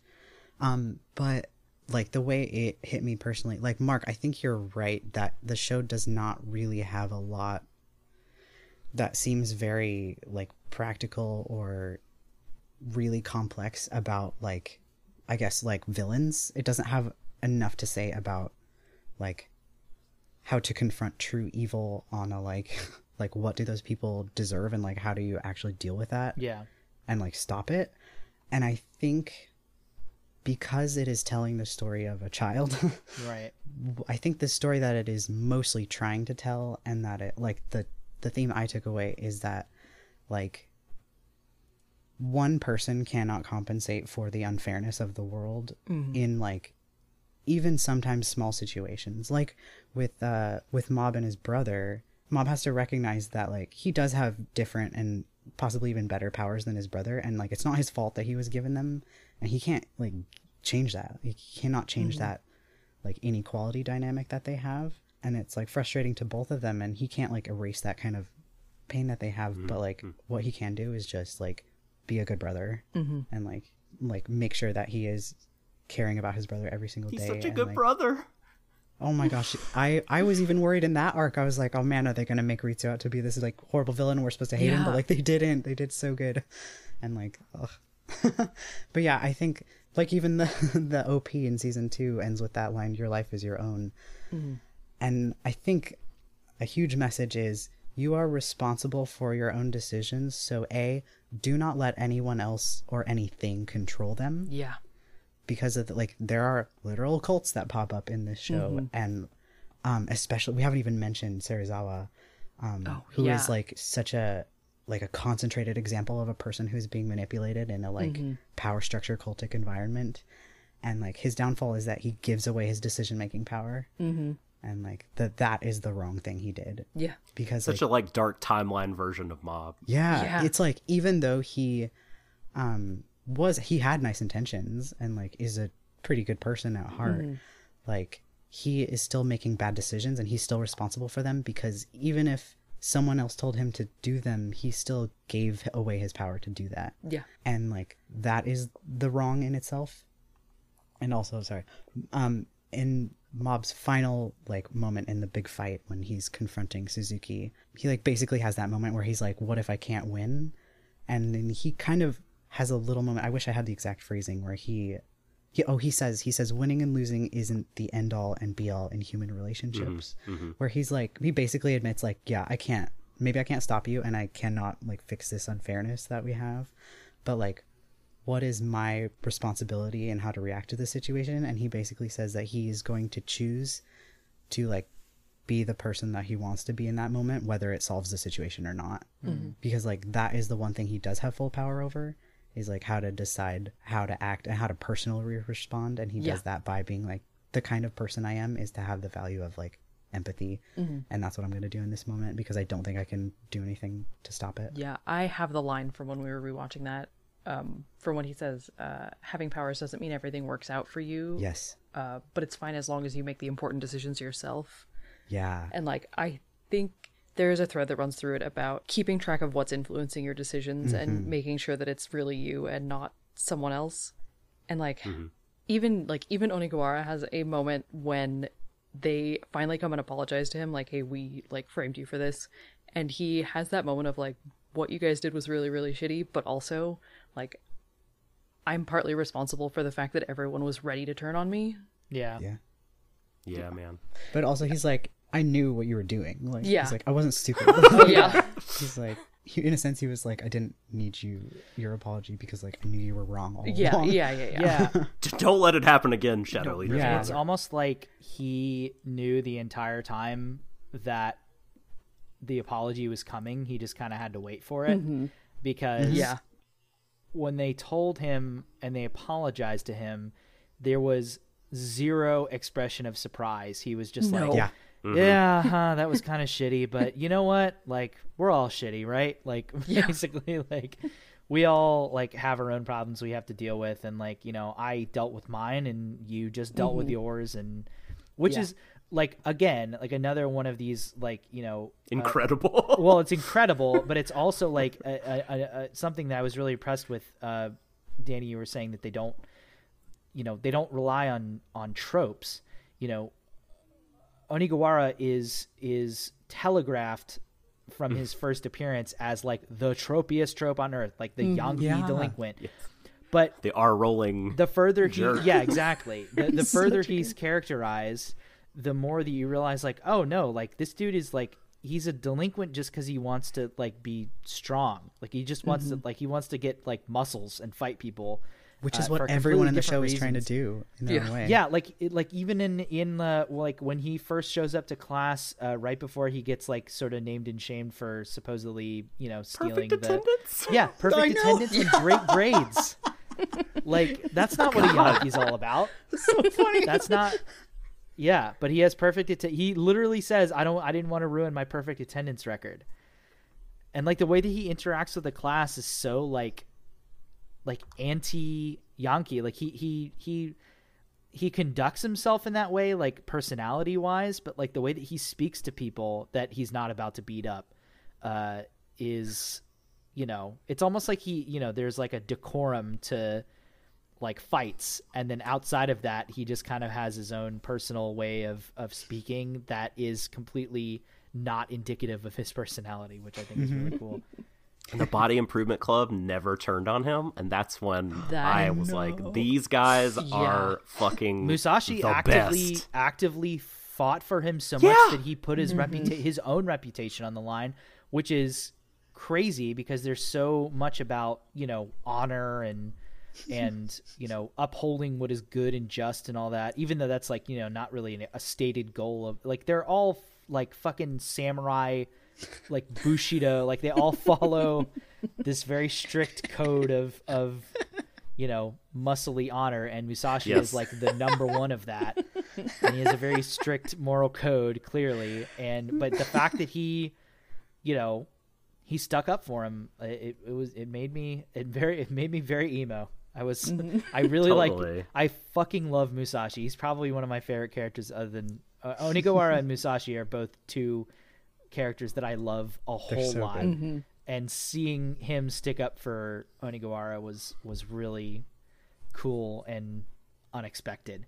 Because if this is any other anime he like he would have gotten his face shoved down completely in the dirt Yes. Yeah. he would have he Yeah. would have just been destroyed and it would have been focusing on his misery instead of trying to you know espouse the show's morality Yeah. uh, but yeah it, it was just Yeah.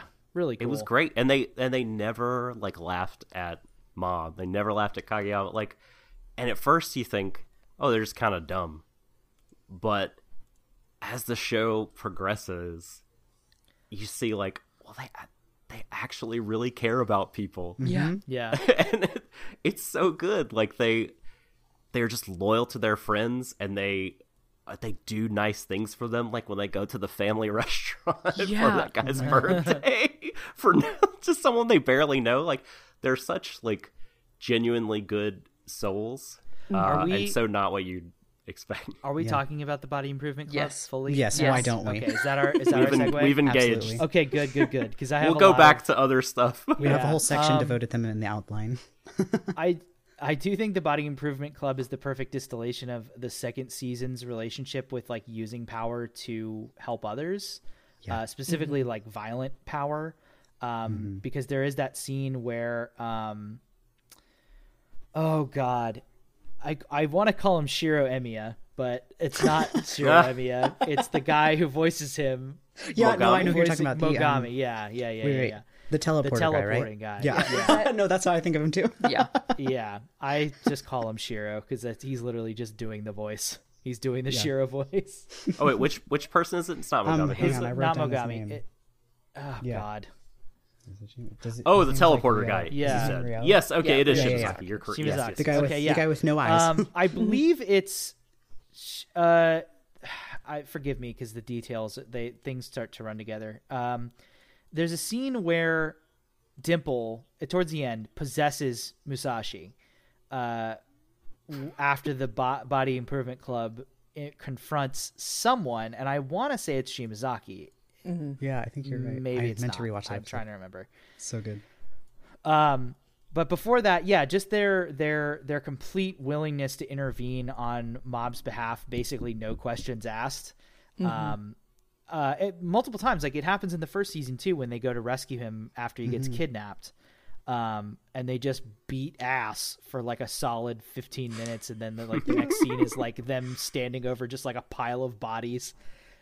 I think they more than anybody else in that show represent like maybe my own personal morality when it comes to using like physical violence to protect other people, uh, or like to protect the vulnerable. Because like I'm very like I'm almost like, you know, I I border on zealotry sometimes when it comes to like protecting you know people who are marginalized and people who are are are vulnerable and people who are um, being exploited. Uh, and I feel like they really, you know, outside of all of the sort of very like anti-toxic masculinity, like positivity that they represent within the show, I feel like they also really represent sort of this platonic ideal of like using your own personal power to, if not help others, then at least like defend them from those that would would take advantage of them or or you know cause them physical harm or emotional distress you They're know like creating this community of positivity. yeah. Yeah. Well, yeah, mm-hmm. they're very yeah, like I said, they're very like anti-toxic masculinity. Like they're they're very they're incredibly masculine, but in in the best way. They're like almost therapeutically masculine. Yeah. Yeah. So true. Uh, totally. Uh, totally. Uh, it's like very much a celebration of like the most positive aspects of masculinity and like how you can use your own masculinity to sort of improve yourself. Uh, and sort of live by like a very moral code that um, you know isn't necessarily explicitly masculine, but they use it in a way that's like very, you know, I mean they're all like big beefy boys, so it's it's anything they do is inherently masculine just by their appearance, but Yeah. uh, yeah, going back to like the the the sort of therapeuticness of it all. Um, a lot of the techniques that they use are a lot of techniques that my therapist also uses. Um, Like what? Yeah. she's very tough on me about self talk, um, like how I um, speak to myself in my own head. Uh, I'm often very like negative and critical of myself. Like, yeah, who who fucking isn't? But I mean, you hear right there. That's that's it. Uh, uh, basically, you know, like belittling myself and and and that type of stuff. And like Mob also, you know, very easily does that. Uh, and they never ever let him. They are relentless in their positivity about him. They reward him profusely when when he gets something right, and then when he doesn't, instead of belittling him or berating him or anything that you know would normally be associated with this sort of like hyper masculine workout environment, they instead use energy to just basically obliterate that negativity and and uh, you know allow him to continue improving himself uh, in you know in his own sense. Um so yeah i always thought that was super interesting because like every time they showed up they were just like this unstoppable force of positivity and every little thing that you can reward someone for they do. Uh, it's really really cool to see. And i don't know how much of that it was intentional and how much of it is just them playing into like a very specific character trope because again they also do fit pretty easily into a into a character trope in some aspects like the you know the the muscly man with a code of honor is is everywhere to be found in anime but there are very specific you know deviations from that that i think are really interesting mm-hmm Okay, what were you gonna say? Oh, just that. Uh, yeah, every single time they showed up, I was like, "Damn, that's exactly the energy I need in my life." yeah. Because it's not about winners and losers with them, just like exactly what Mabo's saying. I love them. They're the best. Yeah, they're great. They're fantastic, fantastic role models for like I, I wish more anime could so nonchalantly tackle toxic ma- masculinity in the way that they do. Mm-hmm. Like none of it There's- ever feels like moralizing. It all just feels very natural. Yeah, yeah. There's there's never a scene that they're in that is a bad scene. It's true. Mm-hmm. They're all good scenes. Yeah, It's very true. I love so I love so much after the final battle where they go back to the school just because they need clothes and he's there and he's like, "What's up? Is it time for like training camp arc? Let's go!" oh my Yeah. and they're like, "Oh please, I just need a nap." Yeah. and you think for a second, like whenever Reigen picks up the tracksuit and Musashi just appears like tracksuit thief, and you're like, is he just been there the whole? Like, did they just live there? yeah. But no, there's it was training camp time. Reigen's like, I'm gonna all right, I'm gonna catch a cab home. I'll see you guys later. Like, do whatever. So good. And that concludes part one of our Mob Psycho 100 podcast. Check out the next episode for the second half of this conversation, which will go up in a few days. Thanks for listening, and until part two, take care of yourselves. Keep